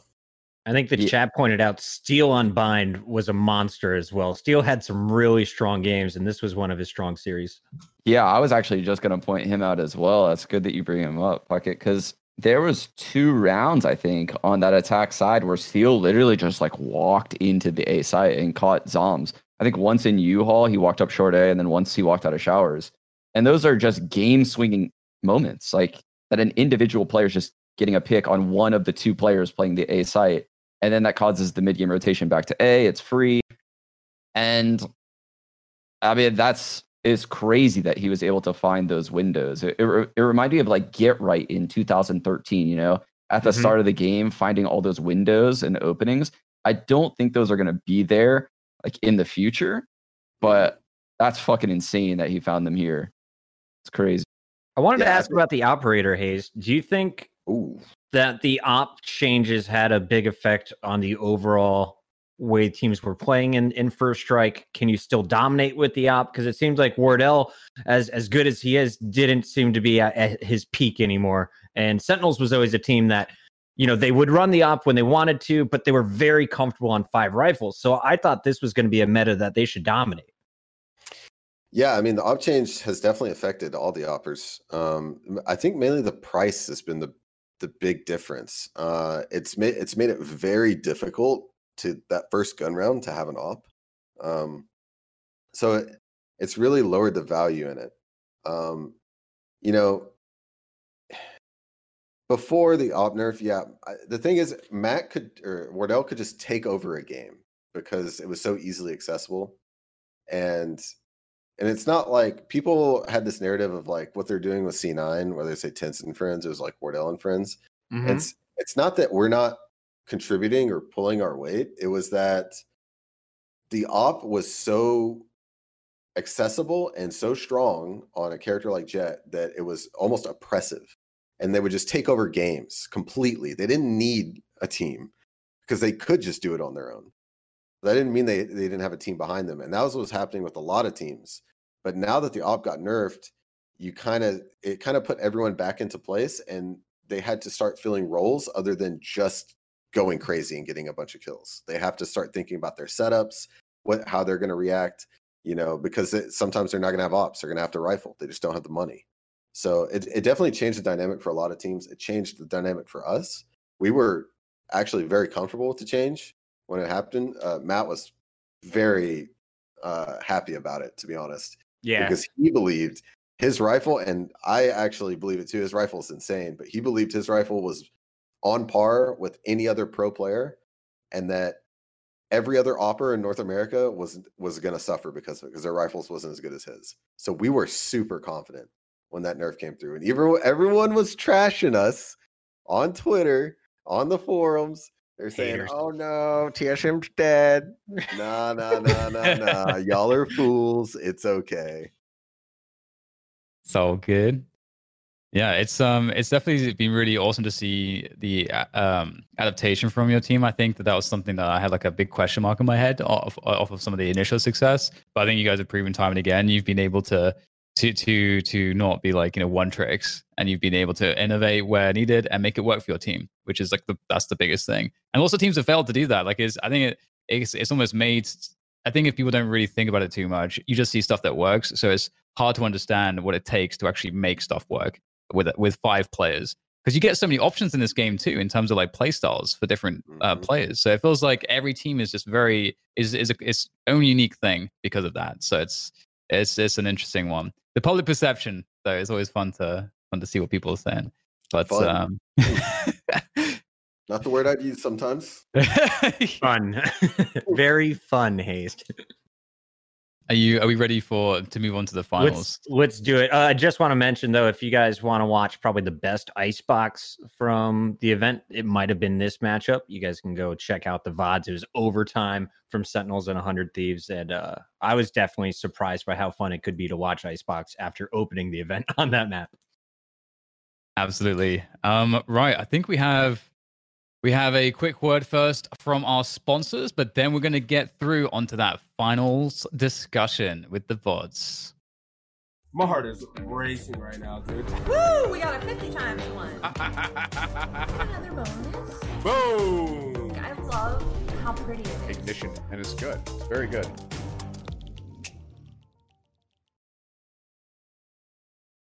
All right, guys. So we've talked about a lot of stuff so far about about First Strike, but this there's definitely some moments in these finals I really want to go over. Um, but but before we do that, in terms of getting you know into this finals, Hazed, you had like not a long time to prepare for this, and you you did have some matchup history with 100 Thieves. So, what was the expectation going into this? Were you guys? Did you have like a confident game plan? I presume you must have done. Um, I doubt you're going to be like, nah, we were really nervous and had a really terrible game plan. So, you know, whatever. but I'll let you just answer the question anyway. Yeah, we had a game plan. Um, the a team we are like I said, we were comfortable playing against. We played against them plenty. Um, I mean, they they definitely surprised us with the fact that they, you know, I didn't expect them to beat T1. I didn't expect them to beat Sentinels. So clearly, I undervalued what, like, you know, where they were at, Mm-hmm. and you know, I, I have to hold that. That's fine. I could admit it. But um, yeah, so we, we didn't take them light lightly going into the final, but we were still confident that we were going to win. So we came up with a game plan for uh, not every map, but most of the maps because we didn't have a lot of information on some of them. Um, but I- I'm sorry if you can hear that. That is loud. Uh, no, you're good.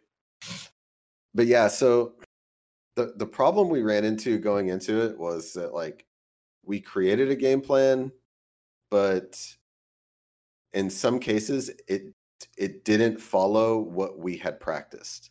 And so at that point it became very hard for us to you know like figure out what the best course was. Do we continue with the game plan if it's not working and go back to our old stuff or not? You know, or just, you know, continue. We weren't sure what we what we should do, but um that's when we had to take some pauses and after map one we talked a little bit and you know tried to figure it out but yeah we, we definitely had a game plan going into it Did it work as expected, or or was it? Did you lose faith at some point? Did you have to kind of adapt out, or how did it actually end up in pract in in, in a practical sense?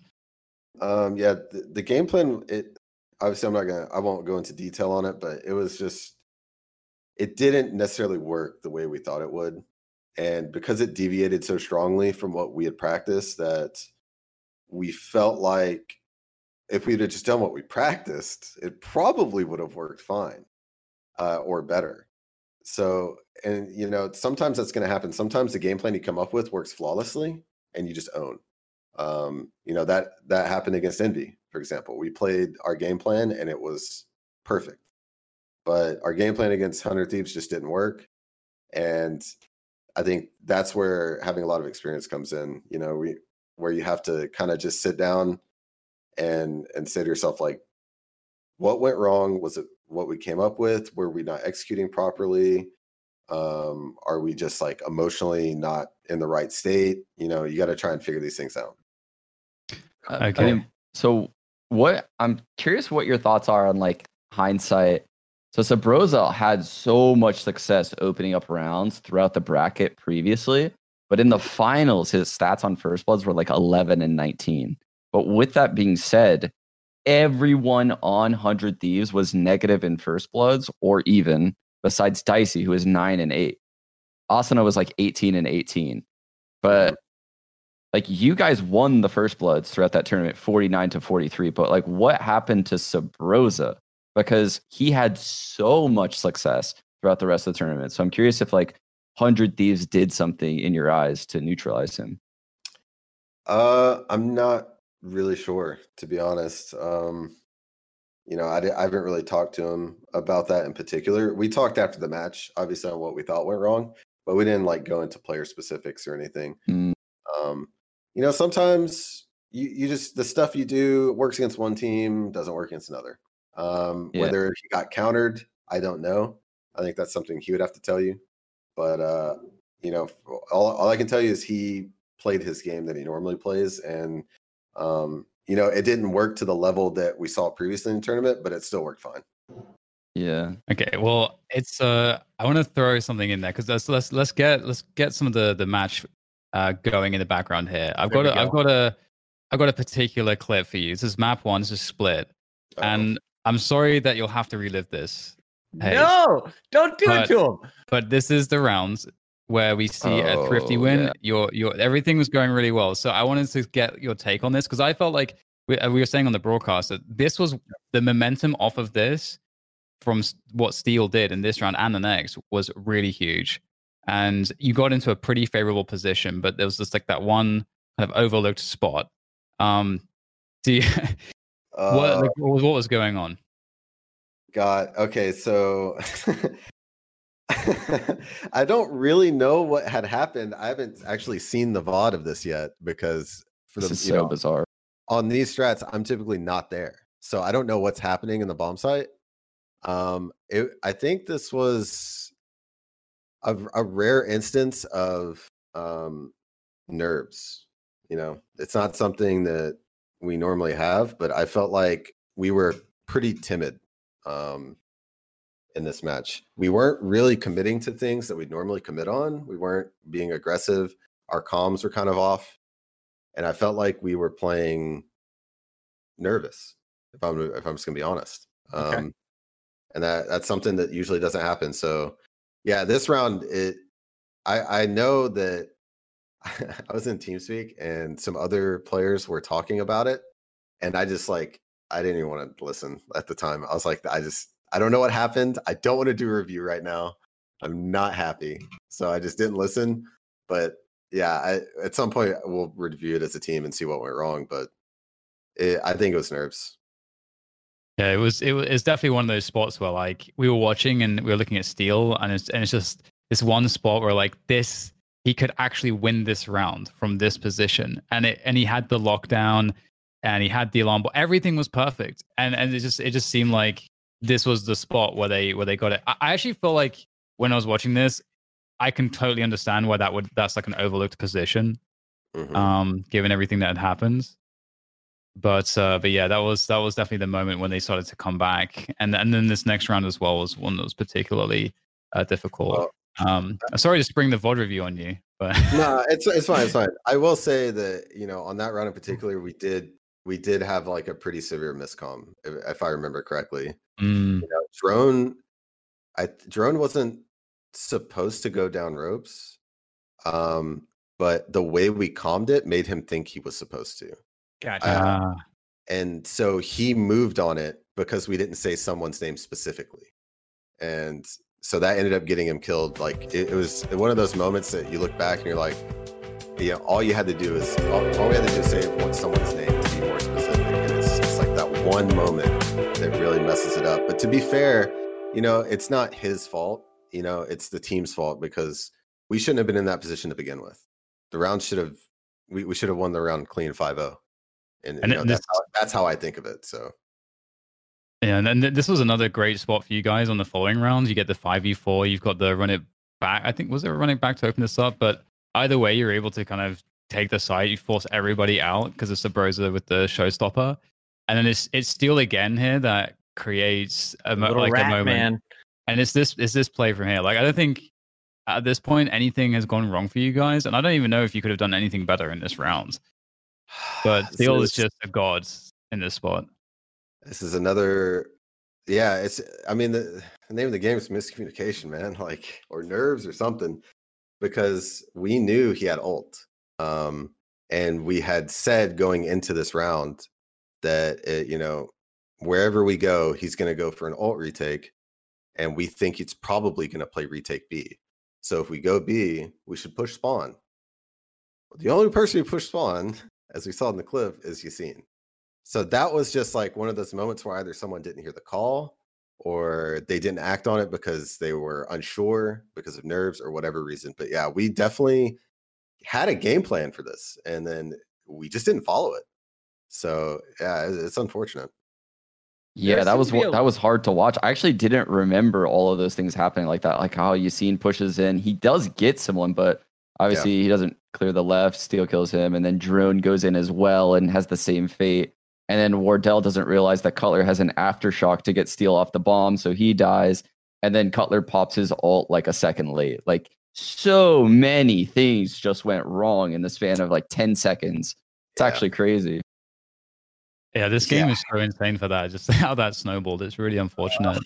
And um, are there any other? Because it seemed like you guys, as you said, like had a pretty good un, like awareness of when the you know the alt economy and everything. Obviously, they were playing like Hundred Thieves were playing pretty heavily to like stack as many lockdowns as possible on Steel. And a- a little- every every single time there's like a round where Steel was gonna get the lockdown, you guys knew about it, and you'd have like more. You'd give up the sites, you play more retake and more heavy mid, which I thought was that's just like such a good rule of thumb adjustment against that.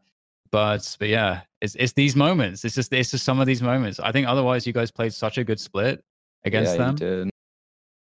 Yeah, it's the the worst part, honestly, is I realized last night that the first round of the entire series is the only pistol we won. We won. Yeah, you guys went went- one and seven, right? I have some chat was stats talking actually. about that. yeah, you went one for seven on pistols, but your total frags, you had 324 in the series, and 100 Thieves had 316. You outfragged them in the series. Clutches throughout the entire series. You had four, they had eight. Hiko had seven all by himself. Yeah. Four one on ones, three one on twos. Oh my god! Like fucking incredible. You guys had 49 first bloods. They had 43. Like all of the stats kind of favor you, but these late round plays and like that thrifty in particular, and then this round Mm-hmm. on split, they had all of those swing moments go their way. Yeah. That's why this series was just so insane to me. I also It was actually epic. I also think something they did that was better than pretty much every other team we played is how well they use stinger buys.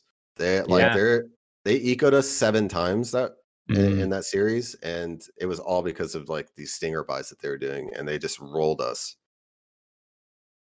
Who's Do you the guys- most it's crazy. frustrating player on a hundred thieves to play against? Like, who is the guy that was always in a position that you weren't expecting or throwing you off? Because I know Steel, uh, when we had Nitro on the show, Steel kind of took pride in, in playing like a rat was the self-described play style at times. Uh, and I could see a few of those as the observers caught it. But was there anyone else on the field that was causing issues for you, Hazed? Uh, I mean, I'd say I'd say it's Steel and Hiko for us were the hardest to play against in that series. I mean, statistically, I think Asuna was their, was their best player, wasn't he? I don't remember. Yes, I I want to say so. I think yeah, Hiko in- was. in the he was. I think Hiko Yeah. might have ended up edging him out at the end. Oh, Maybe. But it's real close though between those two. but either way, like in terms of like in game and the pressure you felt from the players, I we felt like at least for me, it felt like Hiko and Steel were like the guys that were causing the most problems for us. Um, you know, and we knew going into it that Steel was going to cause a lot of problems for us in particular. For just from the way he played in scrims, and we saw the way he was playing in matches. He's uh, as he uh, self-proclaimed rat. Uh, he plays in such a way that makes you upset and he's, he's trying to get you angry Mm-hmm. and it it works against most people and there are times it works against us like i, I sometimes i'll die to Steel and i'm like you do not Oh, deserve man. anything. I, I get so mad and i just start you know, i just start ripping into him but i mean he's a good player. He knows what he's doing. You just reminded me there was this one other steel round on on a split where he was like playing Killjoy defense, sat in the corner, like his team stacked four and A or something, and he he was in the corner like wasting nitro right now, like on the with the pistol, and he got fault lined. All of you ran past, no one checked it, even though he got fault lined, and he still got a kill with a pistol whilst he was fault lined because And a molly killed just someone insane. else. Dude, And yeah, and, and that actually was what ended up stacking the odds against you to for them to win that for, around as well. So It felt like he was messing with Wardell as well. Wardell was uh, often opping down into the the B orb, and Steel was just peeking him, and then ego challenging with the Vandal, and he won a few of them. but it seemed like he was just purposely like, while the rest of the team was off on a plan or on a mission, he was just going to be there every round and consistently annoy Wardell. Yeah, he that, that's his goal. He he wants he's always the backup plan. He's always the back. They they have something in mind and they have a second option if you know the first option doesn't work, and that's why they're frustrating to play against. Because if you think you won the round, you're wrong.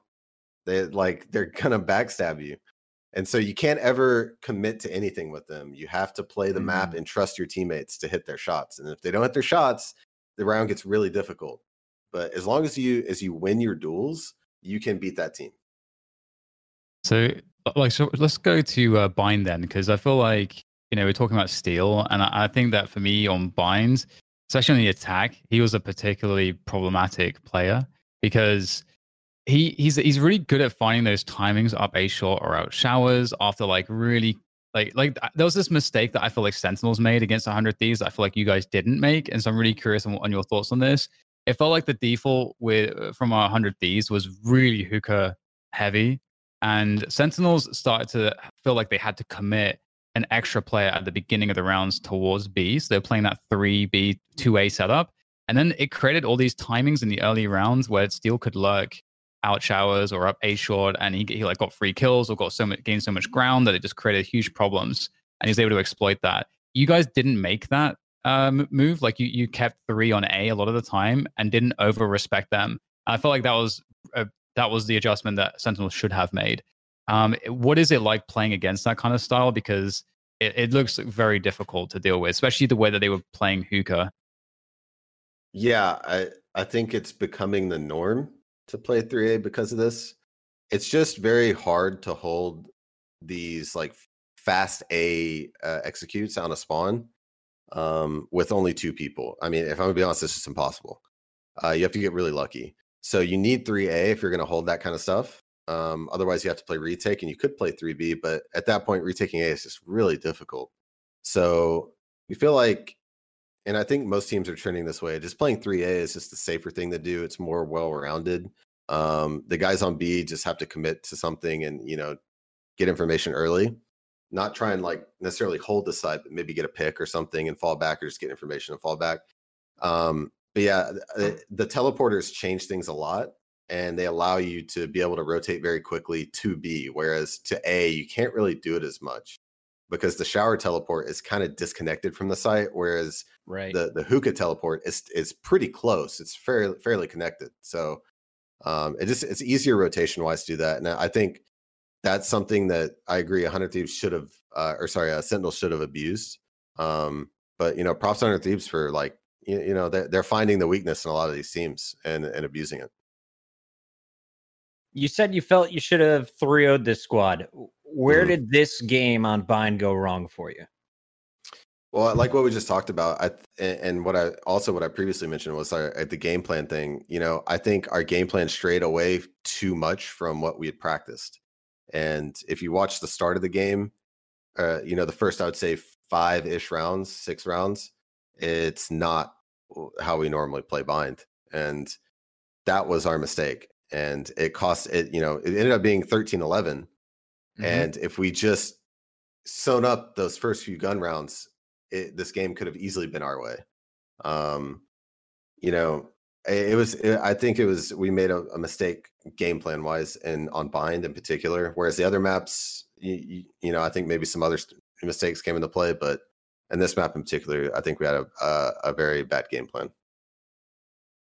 yeah, bind looked very difficult. It was also like in the series, it, it kind of felt like split. Okay, you guys are supposed to win that. Hundred Thieves is kind of supposed to win binds. They they seemed super favored on that map. They they looked amazing. Had an answer for absolutely everything. Um, but but obviously that lose, losing that split that seemed to be what really was the big problem um, for you guys. Um, is there anything different you you you change? Because obviously you know you're running Skye um, in this finals on on binds, and is that something that you would definitely be like, ah, actually we didn't like this? Was it kind of an on the fly thing? No, it's something we practiced and we were comfortable with it. It's just um, Skye and Silver just are just they're interchangeable, but how you use them is is slightly different. You know, um, we can still run most of our strats with either one, or pretty much all of our strats with the same with either character. Okay. It's just uh, yeah, how you go about it, it may, may be a little different. Gotcha. Yeah, it's it's going to be interesting to see the development there. Um, right. It's. I wanted to ask uh, Sean and Dan if you don't mind. So Yeah. you guys got the opportunity to cast this final. You start with an overtime. Second game goes 13-11. Like what were you guys most pumped about? Because the cast was incredible. I was feeding off your energy. Like this this was like the greatest series in Valorant history in my eyes. I mean, we talked. We we just watched this, like what happened on Split, and then what happened on Bind, and I was just thinking, like while I was casting with Dan, and we even said it. We are like, dude, this is O2, but we really, I, we feel like this is gonna go five maps, man. Like, I feel like those maps could have gone TSM's favor. Like a mm-hmm. couple of things that just didn't go their way. If they're mentally in it still, then like this is going the distance, man. Like this is gonna be probably a 3-0 right now. So buckle in. Like that's that's all we were saying behind the scenes is like this shit is wild. Like th- this is so close. Yeah, it was kind of the perfect combo of teams it, because it's just like the clutch factor was definitely there for both teams. It's proven for TSM. 100 Thieves have been proving it every game. And so it's like there's not really a way that you could separate either team and be like, oh, well, this team's a little bit better at that, or this team has more of this. It, it really felt like, especially given the statistics, if you look at all the stats, it just works. It works out into this like unknown fifth map, which you, we should get. And and so yeah, that was just perfect. It's like exactly what we wanted. And then Hey, so it's most hyped for you guys coming into this match. Like, what were the comms like? Because clearly against Envy, you guys were feeling really confident, talking a little trash before the matchup. Was it Mm-hmm. that same vibes coming into this series? And I'm actually going to have to pause you again before you answer that, Hayes, because we've got to say goodbye to Sean. Got to respect that he's got a hard out at Yeah. noon here. Sean, thanks so much for coming on, man, for this like two hour sort of decompression session after the first strike finals. It's it's awesome to have you on. You yeah. Thanks, guys. Oh, before I leave, I just want to say, everyone in chat, all you commenters, shut the fuck up and stop giving hey shit. It's not excuses. This is what a competitor does after they lose a match. The things that sit and resonate in their memories are the negative moments. He's not going to remember all the things that went right. So of course he's going to think talk about what went wrong. It's not an excuse. It's how you get better. Shut up. Appreciate the fact that someone like Hayes is willing to come on a show like this and give you this. Otherwise, you might not get it in the future. Anyway, that's it for me, guys. Peace out. Cheers, Love John. John. Nice. mic drop. Let's go. Hell yeah. All right. Thanks so much to Sean for coming on, and it's it's so awesome to to have him back on again. And uh, right, I guess we can we can uh, you know pick up where we left off. We'll get the we'll get we'll get a little Broman image in there. I like for him, so he stays on spiritually on the show whilst we close things out. And and uh, you know just you know, checking in with you guys. You guys have ch- time to close out this finals. What was the question you asked, Puck? Yeah, so so it was, Oh, it yeah. was just calm. So I wanted to know like vibes and like in Oh, game yeah. after that game one loss. Like what what's the response? What are you guys like on the mics? Yeah, I think our energy definitely wasn't as high uh, at the start of the match for sure. Um, for whatever reason, you know, we, we have shown in the past that we can come into a, a match very cold. We can get one, you know, one round out of 14 and then win the BO3. But we just, for some reason, we start cold. And so Okay. when whenever it happened, we kind of just expected it. We were like, okay, it's whatever, dude. We'll pick it Yeah. up. You know, we'll win second map, not a big deal. And then uh, you know, the comms they, they slowly improved. They get they got better. When we were down 0-2, um, you know, you got to keep the spirits up. No one's happy that you're Mhm. you've lost two maps that you feel like you should have won on both. And then, you know, so it's funny. We're down 0-2. Me and Yassine started cracking jokes as soon as it ended. We're we're we're in team speak and we're just like, guys, listen. Imagine the storyline 3-0 comeback. Just think about it. We we did this on purpose. Like we lost two maps to create the story, and we are just like we're Thank trying to get we're trying to get everyone happy and laughing, and Mm-hmm. we're just you know we're we're just trying to say whatever we can to to keep the spirits up. Yeah, is we- it always depressed. Subroza saying that, or is it you normally stepping in and, and making people chuckle? Who who does that on the regular basis for the squad? I'd say Yat- Yassine is Subroza is number one. Yeah, he's he's the jokester of the group for sure. Um, if we're winning, I'd say Wardell is up there with them. They're like they're a power couple whenever we're winning. Okay, they just they feed off each other and they just start saying crazy stuff. They're yelling, making noises. It's it's really funny. But yeah, I would say Yassine is like the he's like the rock, emotional rock of the team for sure. I was thinking Dwayne Johnson. Um, in the Overwatch League, we would often do listen-ins and comps. Are you nervous that that might be a thing in 2021, where the production can now mic you up to the audience? Oh god, there was actually a moment in the match, or it wasn't in the match. I think it was as it was starting or something like that. And I'm like, the the admins are in our team speak, and we were saying some crazy stuff. And we're I just remember I said, I hope to God they aren't recording this. And then uh, the the admin unmuted and goes, uh, "It is not live. Don't worry, but we are recording." And I was like, "Oh God!" tweet the dude." VODs, tweet the VODs. I'm like, "Please do not, do not let this leak. Whatever you do, uh, I am petrified. I am petrified of listen-ins." We'll give you like a little blinky red light so you know you're on air. You can be super proper and really respectful and get all the sponsors. God, dude. It is that is a nightmare, man. I'm gonna have PTSD if there's a blinking red light and I see it. I'm just gonna freeze. Right. I'm not. I'm not gonna be able to perform. Uh, us casters have that same problem, especially with remote productions. I now just mute everything, as you saw on tonight's call. It's like I just got to put it on lockdown. It's like I can't take the risk here. Uh, Dan, jumping back into the game. So we talked a little bit about split. We talked about bind. Um, Ascent was another one. Hayes, where it was just the pistol rounds started off wrong for you guys. It looks like uh, you lost both pistols again in this one. Is there anything in particular that was happening in those pistols? Um, or was it just like a really strong fragger from 100 Thieves that was an issue? What was going down? Uh, pistols are a problem for us against every team. So that's our biggest issue. We can't win pistols. Um, sometimes we feel like the strategy was good. We're in position to win the round and then we choke. And then sometimes our strategy is terrible. And then we get in position to win the round uh, through making a lot of really good decisions. But because we started from behind, we have low HP or something, we just end up losing. I mean, sometimes it's just bad decisions that we make. Uh, dude, I, I, everything's wrong with pistols. I don't know, man. I, I wish I could figure it out. It's so frustrating. It's su- it's such a weird one because it feels like there, there shouldn't be too much that you could even change, right? It, it kind of feels like that. So I don't know. You guys obviously because considering how big pistols are in you know in, in every attack FPS, like it's surely like you you must have been.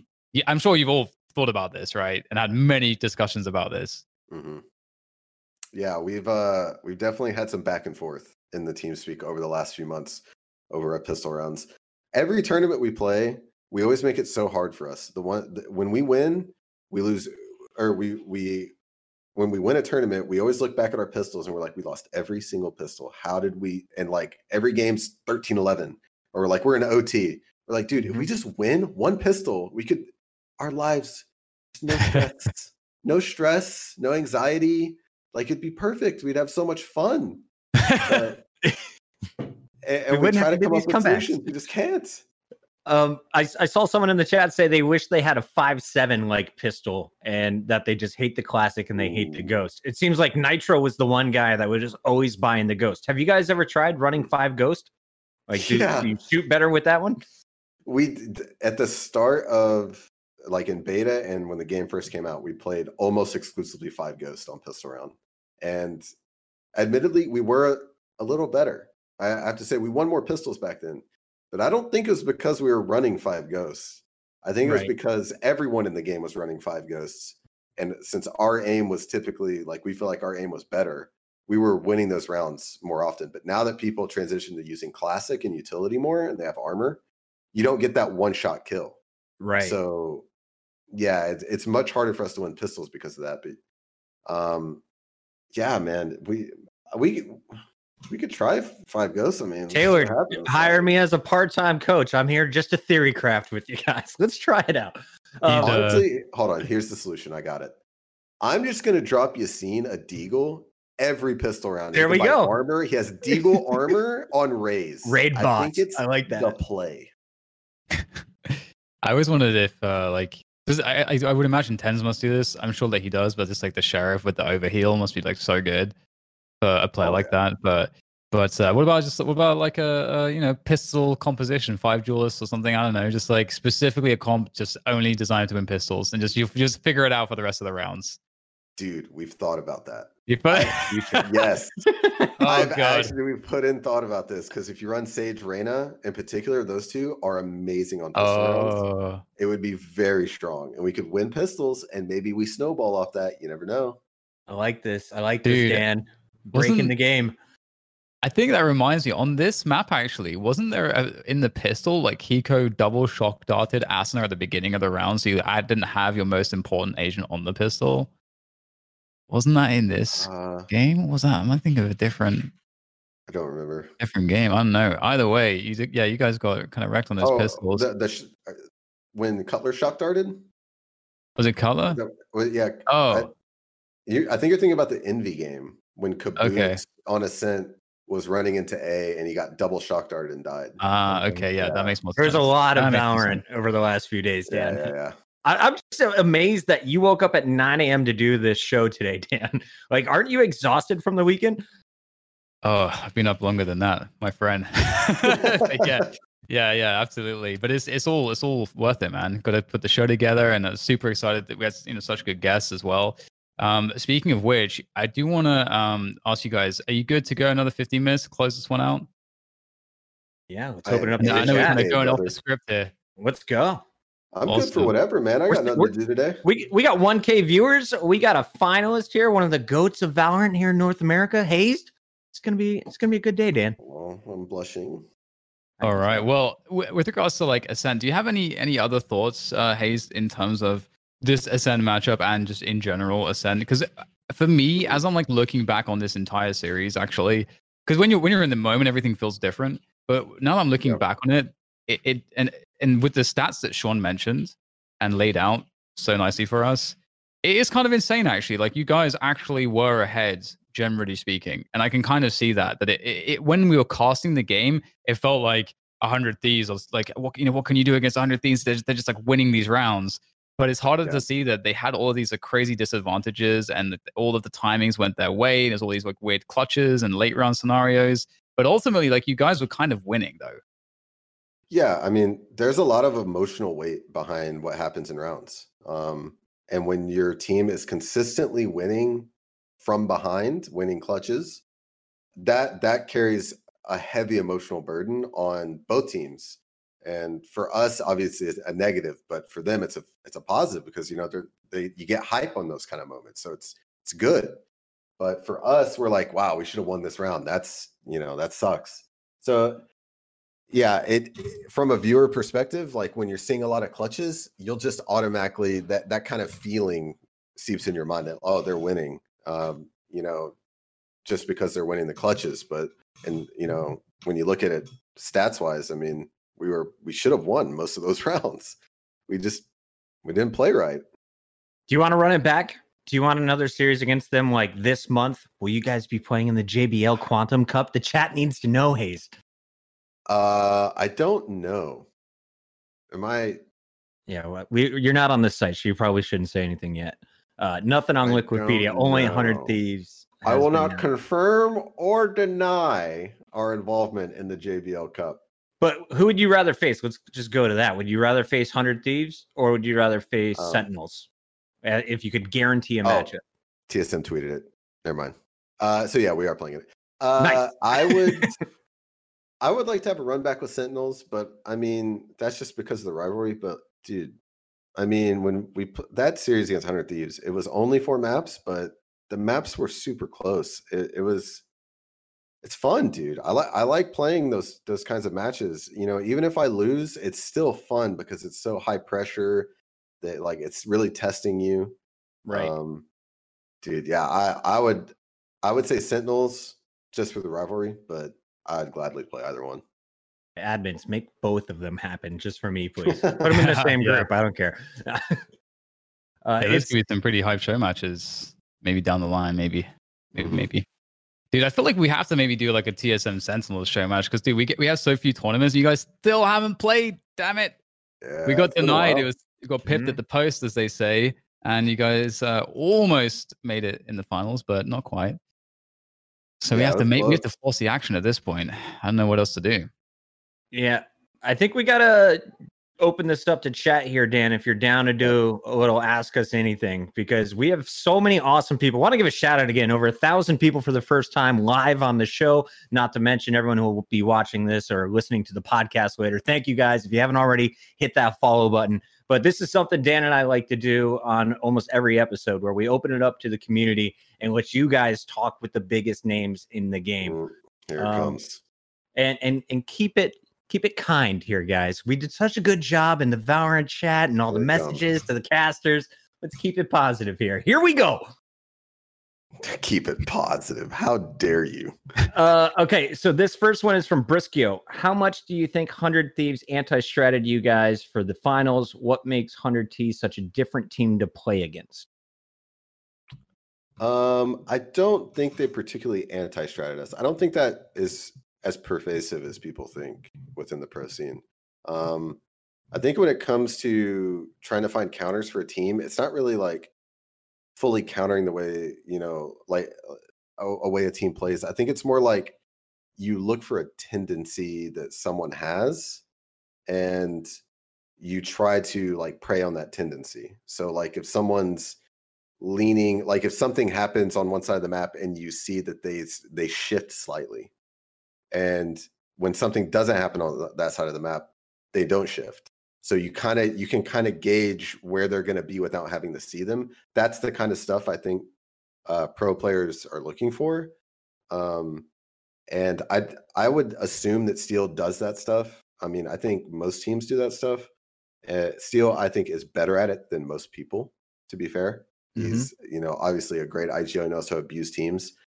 Um, but I don't think it's as in depth as people probably think it is. Um, but yeah, I, what and then the, the second half of it was what how difficult were they to play against, or what, what was that? Yeah, what makes them different from other teams when you play against them? Oh, what makes them different is the way they lurk. They they have true lurkers, and, and Hiko and Steel. You, it's very it is very very very difficult to flank them because there's always someone there, and against a lot of these, even some of these other pro teams, you can catch their flanks open. Whereas, dude, you just know 100 Thieves has flanks locked. You just can't do it and that allows their entries to be very comfortable with how they're um, attacking bomb sites. They know that they don't have to worry about their back ever. Um, eh, yeah, I, I would s- I would say the way that they lurk is probably the most frustrating thing. I like that. Yeah, that. we Dan, you got another one? No, I was just gonna say, it definitely felt that. Like looking at these games, that was part of the X factor to this team, a hundred percent. Every time I saw them playing against teams, that was the that was like the main point of struggle for people to deal with, like consistently. So I definitely see that. Um, I actually have a quick question for you because we didn't actually uh, look at the Haven VOD. Is there anything from Haven that for you was a a, a takeaway? Because from our perspective, from from my perspective, it looked like you guys on the on like going into that second half, you, you there was like a point in which it looked like confidence had actually been lost. Like it almost like there was this element like you weren't confident to to take the fights or to put the aggression on. Um, was that something that you were feeling, or am I just kind of projecting that on onto the situation there? Um, yeah, that, that was just uh I think some frustration had built up to that point and it was starting to show. Um yeah, I I mean myself in particular, I wasn't very happy with the way we were playing. Um I thought we were playing like I mentioned earlier. Um I thought we were playing timid. Um and I thought it really showed on Haven that we weren't it was just it was a mixture of like bad communication and i think that's because of the frustration that it built up and then also just uh, and then us playing timid it was a it's a bad combination man and yeah I think it's you know we're all human it, it's it's gonna you can only take so much up to so you know uh, so much for so long and it's gonna boil over and i think it boiled over on haven I Okay, felt bad, well, Dan. I didn't want to yeah. keep burying him in negativity of the Yeah, I final. I know, man, and and I just want to you know say you know, thank you for being such a good sport and actually coming Right? on to like talk about this stuff because Good I honestly don't know, like ha- ha- having you know been someone that competes and has competed and it's it doesn't feel good to lose anything at any point in any situation. So we really repeat, appreciate that. And just as Sean said, you know, big big respect for for coming on, man. Uh, it's, it's it's awesome that you're doing this. I think, and I think as well for the community, you're, you're doing a lot of service for the for for the fans um, who really want to know what's what's going on in in, in the minds of the pros. And uh, with with that said, I like this question from Floating Buses. Okay. Uh, a pretty cool cool name. Uh, do you think increasing the agents will increase the variance to the point where the cost to benefit of spending time anti-stratting multiple compositions will actually not really be worth worth it? Yes, that is a great question. I, I yeah, I do think so because I think well, I, I'm not 100 percent certain. I don't know if anyone knows, uh, but I would like to see Riot have a pick ban process in the future. Personally, and Yeah. I think if you introduce a pick ban process, it completely breaks a lot of the prep that you have. So um, teams will have multiple comps set up that they can, you know, have these pre-designed strats that that are used on that, that can be used on different comps, and then you just play the draft, and then that, and then you play your game. But it's going to be really hard to anti-strat, you know, teams that like to be aggressive and play off intuition if there's a pick ban process, because then you know, famously, like a team like OG from Dota is a is a team that's just like so intuitive in their play and it's it, it feels like when you watch them you don't know what the hell they're going to do because they almost don't know what they're going to do. That's what it feels like. So i think moving forward when there's enough agents and i'm hoping they introduce a pick ban it will be too hard yeah to counter strat I got Yeah, a question from Ryonya. Sorry to cut you off there. Um, does Myth call you daddy? he uh yes he does okay can i just say the the daddy thing It's weird, right? kind of weird Kind of weird. Man, I feel like I'm not alone. i don't know man I'm with you guys. i'm not Yeah. too comfortable with it I prefer Papa. Um, I like dude, I- me too. I like Papa. That seems more playful. beard oil or uh, beard balm? Says the chat. Important questions are coming up. Okay, so yeah, that. So uh, I have a balm right here, actually, on my desk, um, but I don't. I I've never used beard oil, and uh, well, I, I used it once, but I stopped because I don't like the way it. I don't. I don't like that oily feel. I don't know. Yeah, It's just not me. Not Yeah, it's greasy. and I don't That like one's for you, Habibi. Uh, this next one is for me. Uh, Cloud Nine still a top five teams. I assume Cloud Nine Blue here. Mm. There's a lot of people asking about Cloud Nine. No. Um, they're not a top five team. They uh yeah, they they've kind of just fallen apart, man. Uh watching them play, they it does they don't feel very inspired in the way they're playing. Um it feels like they're just hoping for TenZ to get kills whereas I, I, when i watch them it doesn't feel like they're trying to set themselves up as a team to succeed and that's a big problem um, whether or not that's what's actually happening, I don't know. That's just what it looks like from the outside. But they're definitely, for me, not a top five team.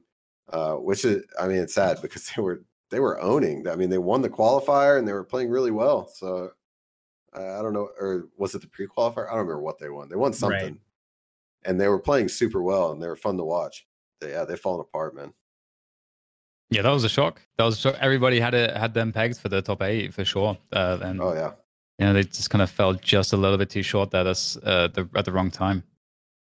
Yeah, I mean, uh, hopefully they can they can rebuild. That, that actually, um, you know, does lead into another question that I have, which is the fact that you know what what is what is kind of next because in terms of having time to rebuild or having time to prepare for something, you know, we you know what what is what is the next thing that you guys are thinking about? Because I, I don't, I'm not actually aware that there's a tournament besides that the you know the calendar that got announced.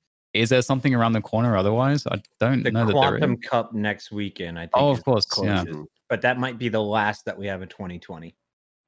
yeah. I mean, I think that what's next for us is really just trying to I mean, we're gonna we're gonna sit down and and talk about the match again, I'm sure, and what we need to fix. Um, because it was only a brief talk that we had, and um, you know maybe start exploring other options as far as agents you know see if there's anything we want to try um, you know that we, we are happy with the triple duelist but that doesn't mean we need to become complacent with it um, we can maybe create some new stuff with that and um, you know i don't think it actually hurts to have multiple comps too for the same map um, Mm-hmm. you know a team could study one comp and then you hit them with a different one in the match and they don't know what to do so I think it it's definitely something you know teams should do. You should have multiple comps for every map. I mean, you're a professional. You're getting paid. Like, put in the time. You can do it, um, and that's something we need to do. So, um, yeah, I, I think we're probably gonna you know look at comps and see what's best for us.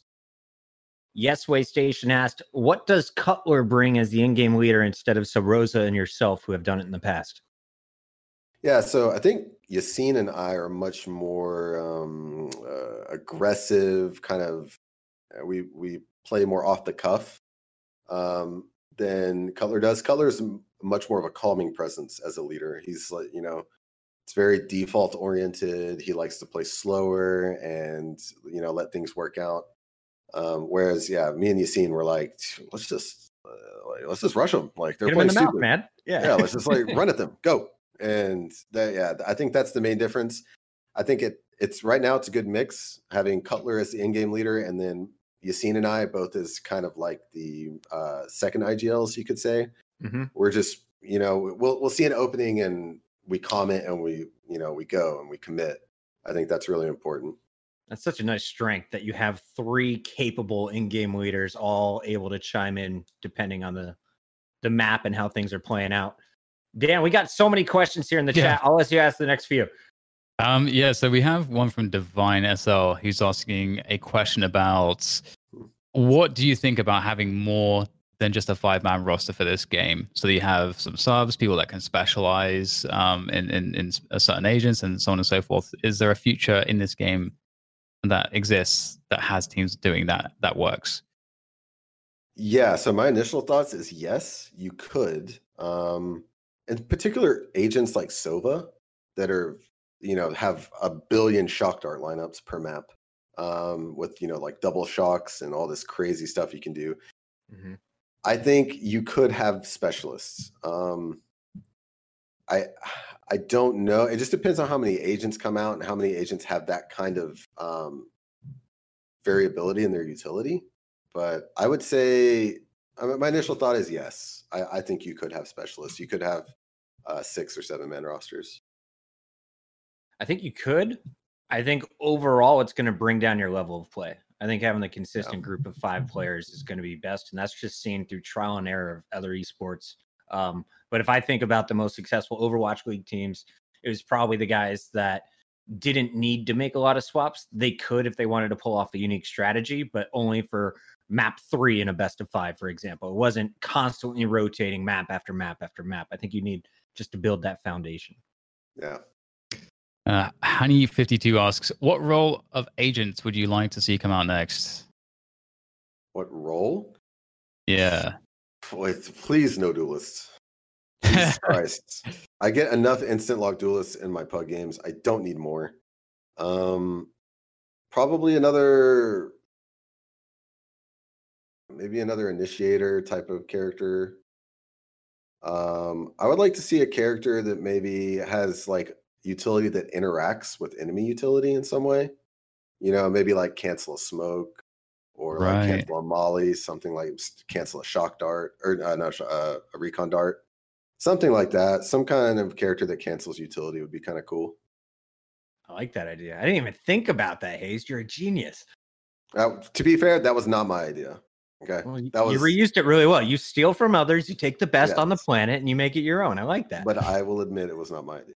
It was TSM tailored. Go follow him on Twitter. We've had him on the show, a regular here on Immortal Minds. Mm-hmm. Absolutely, yeah. It, it is an interesting concept. I was, uh, me and Sean was uh, talking about that a long time ago, and it's because because you know you have this dynamic that exists in Counter Strike where you can extinguish a Molotov with a smoke, so you can make that choice to burn that smoke specifically because you think you get more value of messing with what they're trying to do. Um, and and it's it- it's an interesting dynamic because I feel like that could open the floodgates pretty heavily, and it could break a lot of things. because there's so many different. eh, So yeah, so I, I I imagine it right. They've probably thought about that kind of thing, but maybe it, it would have to be super specific in in how it actually works. Yeah, it's yeah. If you can have like an agent that can just get rid of smokes or or, or cancel or, or I don't know exactly what it would be. When when Sage was uh you know was a part of every composition, I was like, oh, it wouldn't it makes sense that you know the Molotov from you know Hot Hands, you know Phoenix can can like melt That's the ice or something like that, you know. like, and then, like- and then- and then we're getting into this like this thing of like elements. Let's just like have like Mm-hmm. one element counters the other element, and you know all this kind of stuff. I don't know. And maybe uh, yeah, you, you can just go down the rabbit hole with that kind of stuff. But we'll we'll see what they have in plan because eh, to my mind, it's actually already quite insane that we have so many agents in the game, and they all mm. kind of work pretty well together, and they're all very different from one another. So I, I can't imagine like the kind of just crazy awesome design team Riot has for all this stuff. It's Yeah. it's pretty impressive. They've been working on it behind the scenes for years and years and years. I think you'll see the slow rollout has already been thought out of all the possible issues before agents get put into the game. I saw a great question asking, what region are you most excited to play? Because we mentioned that Japan and Korea and Europe all have champions, but what do they do? 12 different regions, I believe, for First Strike, or 11 different regions here. Who are you most pumped to face off against once all this COVID stuff goes away and we can get to maybe a LAN for a major or definitely the end of the year event? Yeah, for me, it's uh, the Korean team Vision Strikers. Um, they have a crazy win streak, as we mentioned earlier. I, I like the way they play, man. They they they have such a great understanding of how this game works, and they're creative, and they, they have sick aim. So yeah, I I want to play against Vision Strikers pretty bad. Yeah, I knew that was going to be your answer. You want to be the one to to take that take that shiny record and just tarnish Oh it. Oh yes, Yeah. Give Yeah, the the break. Hi, welcome to North America. This is how we do it. Yeah, that would be a pretty awesome. Oh, I just can't wait for that matchup to happen. Um, right. So yes, this is actually a great question uh, because when we had Angel on, you know, he he cre- he ran um, a little narrative about the disparities of of agent choices uh, between this region and and Europe, and also when we had Scream on, he was also talking about that as well. He was Scream was super surprised that Phoenix is is being used so much in North America because in Europe that you know they, people can really get into kind of vibe in the same and, and be as effective um, as as it is in NA. And similarly, you know, we get this question from Avenger one two nine who says, "Do you see Reyna as a super viable agent? NA seems to run her uh, much more than other regions who prefer more utility based duelists."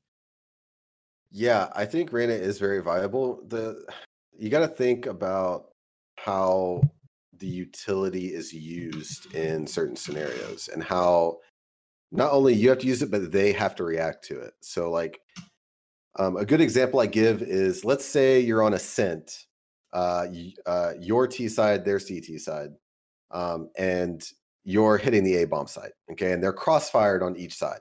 Okay, if you're a if you're a Phoenix and you flash around the corner, they can turn from the flash. Right? They could play a setup where one's turned and one isn't. Mm-hmm. So technically, you could just get killed, and then one guy is not blind, and you're stuck in a crossfire. You lose the round, right? But if you're Reyna and you flash, they can't turn from it. They have to commit to shooting it, or they die. So then you know where they're both at. So what you're doing when you play Phoenix or Reyna interchangeably, and this is why having a lot of agents is really scary from a strategical standpoint, is that you have to change the way you play against certain agents. And so teams can't get comfortable. You know, if, if we're playing Phoenix a lot, they can run that setup. And then if we switch to Reyna, they have to think about that. Like, oh, we can't run that anymore, even though it works against every other team. So I think they're interchangeable. I don't think it particularly matters which one you play. Um, Phoenix does have, in my opinion, more utility, but Reyna is a character that is incredibly powerful in the right hands. I mean, we've seen it with players like Caboose. Um, uh, TenZ even did it as an opper at one point. I mean, uh, I think Yassine's an incredible Reyna when he gets to play it. It's it's a it's a character that can just take over the game, and if you give your uh, your teammate space to do it, and you layer utility that Reyna doesn't have to help him get control of the map, it, it becomes a very powerful agent for sure. Yeah, I definitely can agree with that. I think Asuna as well, uh, another name to add to the list. Had a great performance here in First Strike uh, North America with with Reyna. Um, Can we show his tweet? Yeah, this blew me away because this is coming from a 17 year old. And when I was a 17 year old, I was an asshole shit talker. I did not think about jumping out and taking a rocket for my team. When you're the entry, you can falter relentless aggression. I am given duelist to make sure my boomers do not die to rockets. I will gladly give up my life and watch them clutch. Hey, this guy is a freak. We've seen him in game. He was very tough for you guys to play against. He had some fantastic numbers throughout first strike. It seems like he's also got a great head on his shoulders. How many young players are you seeing in this new title that you think are of this level or or you would be willing to maybe put onto a pro roster and and trust that he'll be able to think like the rest of the team and I guess bring that maturity and see eventual success in the game. Yeah, scouting talent's really difficult. Um, it, it's not always you know so clear cut that they're gonna they're gonna be cut out for it. Um, uh, there's it's out there for sure. Asuna was one that I think you know I briefly saw in Counter Strike. Um, I played with them a couple times in uh, FPLC or maybe it's rank G. I don't remember, but um, I, I was on a few teams with and against him, and he was really talented. And he seemed like a, a good kid. He had a, you know, he was nice and he calmed well. Um, yeah, he's one of those guys that, unfortunately, in a scene that's so saturated, you don't really get a lot of shots. You don't get, you know, Mhm. you're not really going to get that chance to to prove yourself. So, um, I think that's what's great about having a new game come out is that you know you have an opportunity to be one of the you know the front runners and really show that you got what it takes. Um, and it, they're out there, trust me. Um, I- couldn't, you know, off the top of my head, it's hard to hard to name people, but uh, you know, I think maybe one that comes to mind that a lot of people probably didn't expect was um, Dicey, also on the same team, and then uh, a Proto who's on LG has been Yeah. Oh, playing so really well. Um, you know, he's a player from Counter Strike who he was at the semi-pro level for years and never really made it to pro level. But in this game, it's fitting him really well, and he's really popping off. So, you know, the players are out there for sure. So Yeah.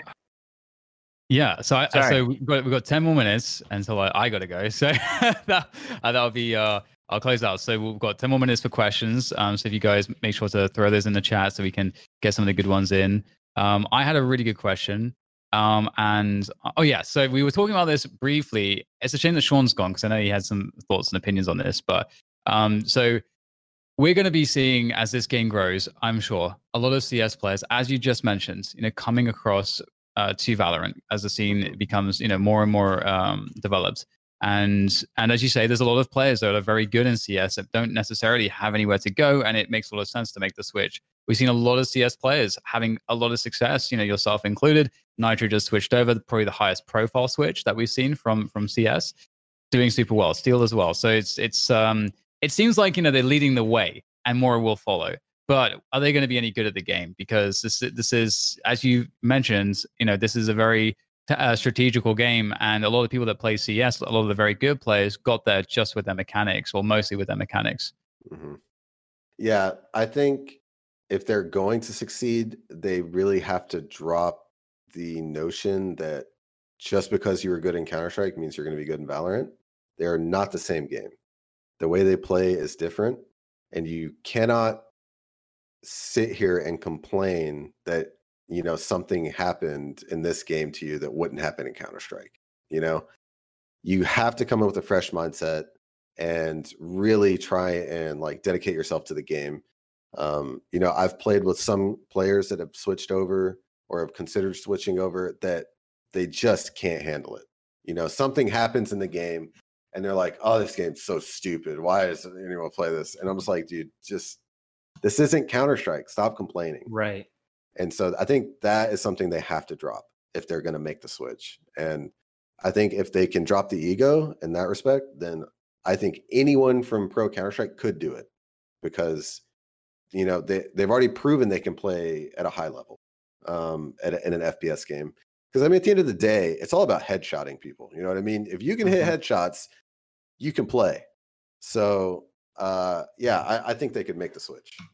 Following on the same vein, we had Roy five two oh nine eight in the chat who asked, "How do you make it to a pro level, like scrimming and stuff? Do you have to be a streamer to go pro? Like, what is that path for anyone who is 17, 15, feels like they have the chance to make it on a pro team but don't know the route?"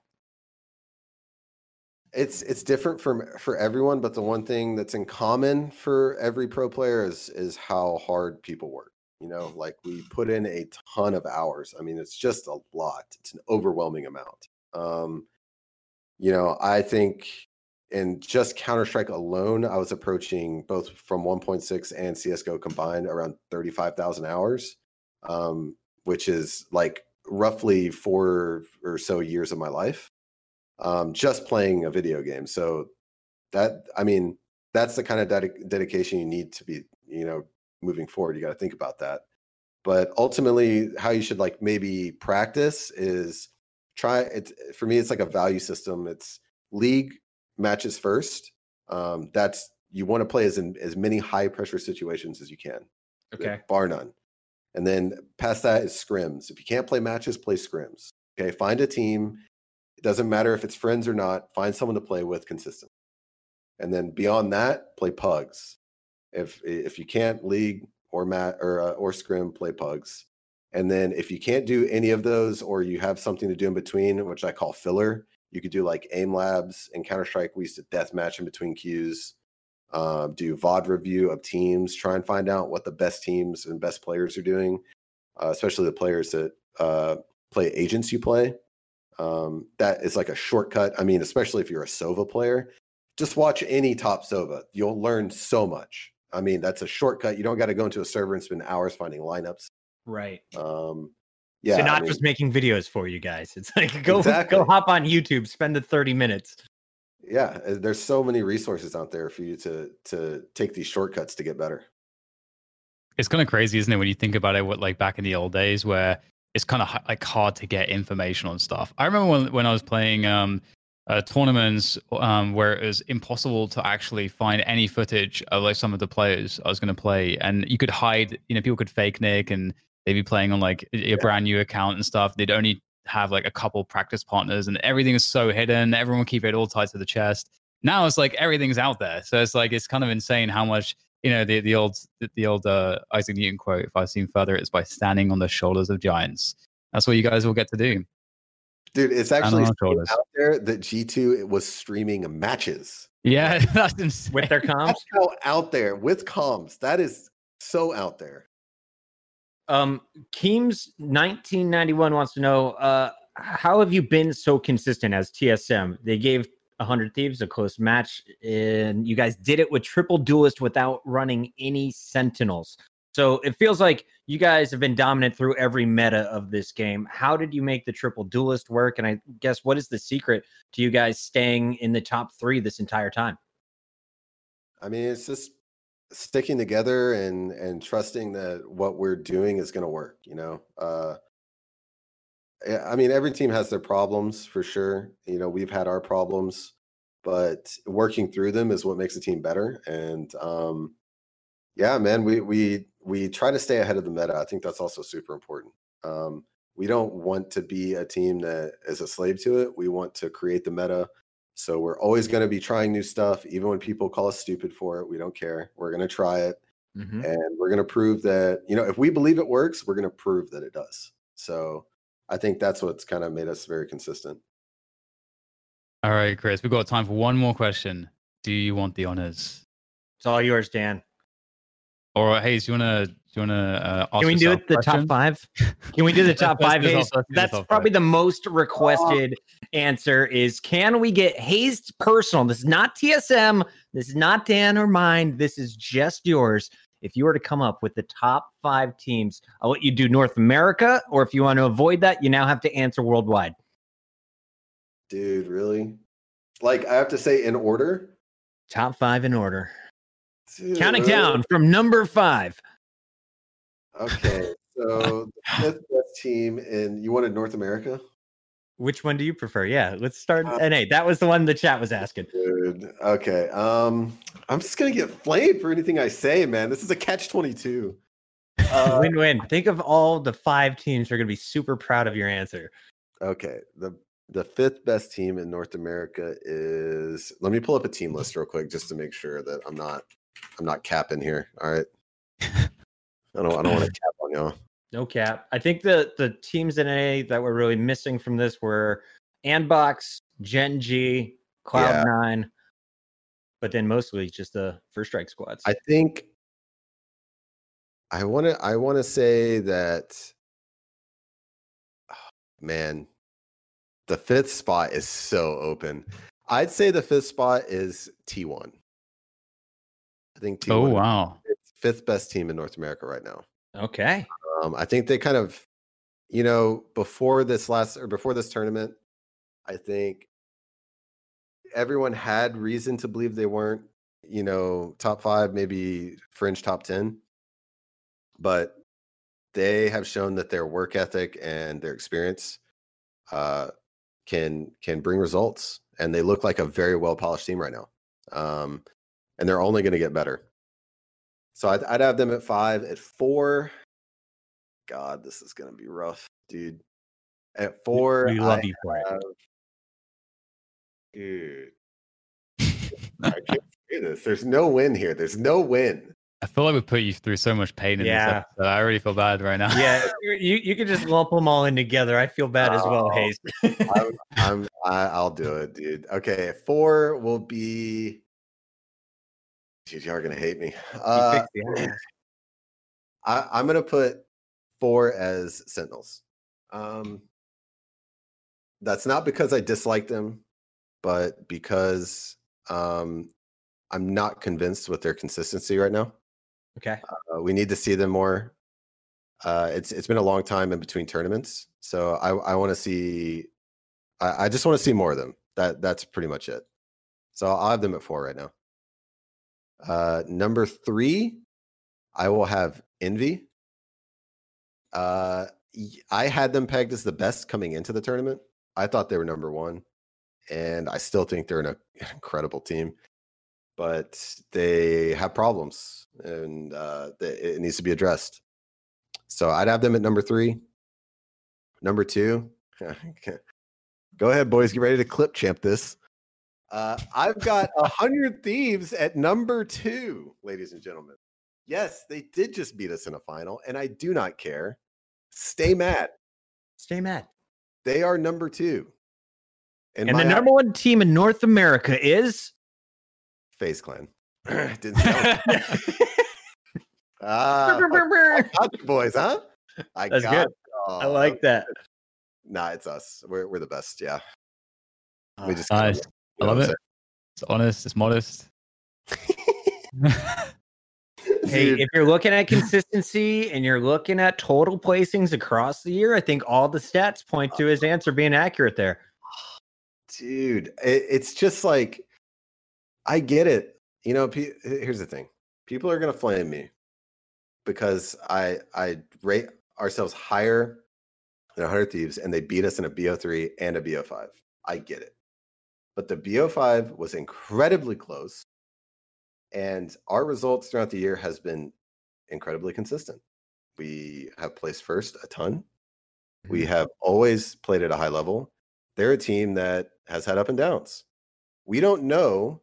It's just one tournament. I'm not going to say a team's better than me because they beat me in one tournament. I'm sorry, especially when it's that close. If it was convincing, if they smashed us like 13 5, 13 4, etc., on most maps, I'd be like, okay, like they're a better team. But I don't believe it.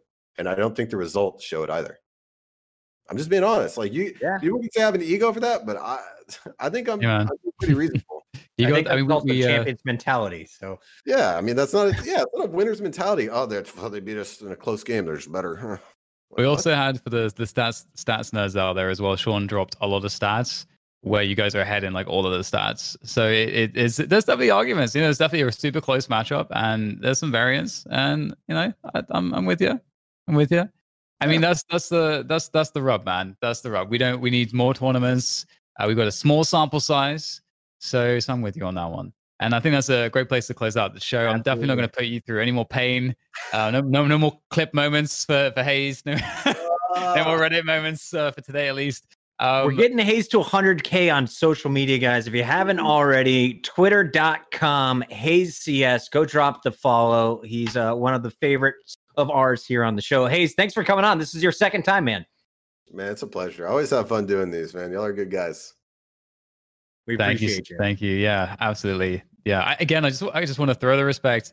You just played a tournament. There's, I don't I can't imagine anyone who would ever come onto a show the day after a tournament. So, so that's just so amazing. So it's uh the pleasure is all ours. And and also I think, you know, a huge huge amount of uh, you know, props to the Immortal Minds uh, team as well, kind of scrambling around first try, getting all of this uh, done and and I think you know it's it's really cool to see you know a lot of the love because we got a lot of uh, engagement as well over the over first strike. So uh, make sure to drop us a follow, guys. We're going to keep you know expanding the content and making it better.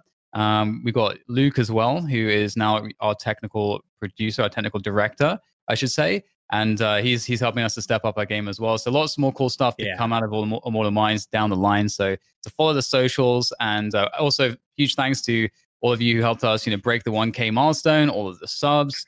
Um, there's, just, there's so much awesome stuff happening, and uh, uh, we don't have a specific schedule for the content out out of uh, out of you know this, the rest of this year for for the rest of December. So stay tuned on the socials for that. Also, we've got the Discord as well. We've got a really poppin' Discord community. Lots of people who want to play together as well as watch matches together and talk about the nerdy analytical stuff. So if you want to be surrounded by people like that, that's a good place to to go as well to make more friends in Valorant, uh, which we can all use more of for our matchmaking shenanigans. Uh, but with that said, um, what are you guys up to? Do you want to do you want to kind of uh, let the viewers know like what you're going to be working on? If you're going to be streaming, making some content, where can people find you in the Yeah, coming let's days get and that weeks? first taste. What are you Uh, working dude- on? Dude, I'm not doing nothing, man. I just got back to streaming. I mean, I'm not going to stream that often, but if you want to swing by, you can. It's twitch.tv slash Hazed. Probably Uh, I'm to him. Mainly just a meme lord on Twitter nowadays. That's what I do. Just follow me at, at Hazed CS. That's I, I just meme, dude. I'm just trying to, to farm KEKW's. He's got the anime avatar and everything these days. The boomers still hanging with the zoomers. I Uh, love I'm to see it. Doing my best, man. It's hard out here. All right. Uh, for me, you guys can catch me. I, I'm doing the Gamer Hour every Tuesday, shooting out of Times Square, New York City, interviewing people like Arian Foster will be my next show. Uh, we're doing Madden on Wednesday, Call of Duty, Warzone, and unfortunately, that's been the reason Dan and I haven't been able to bring you Saturday broadcasts. Is we've been too busy as freelancers. Shout out uh, to the whole esports community for the support through a, a rough year. 2020 turned out pretty darn good for us gamers, guys, and appreciate all the opportunities. But I love this stuff. I love watching the the finals. I can't wait to go through and watch the other regions. We'll probably be streaming some of that later this week. I'm over on twitch.tv slash puckett. Awesome. Well, I'm gonna I'm gonna probably be you know laying low the next week or so. Actually, like dial the energy down a little bit, and the the, the only things that I could announce I can't announce yet. So we'll uh, we'll keep it at that. But uh, thank you again, to Ooh, everybody. We will catch you on the next one. Stay put though. We'll be rating Mame, so go give him some love, and we'll see you on the next episode of Immortal Minds.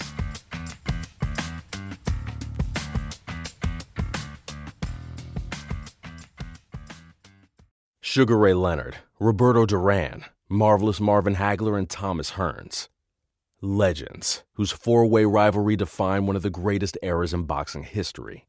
Relive their decade of dominance in a new Showtime sports documentary, The Kings, a four part series now streaming on Showtime.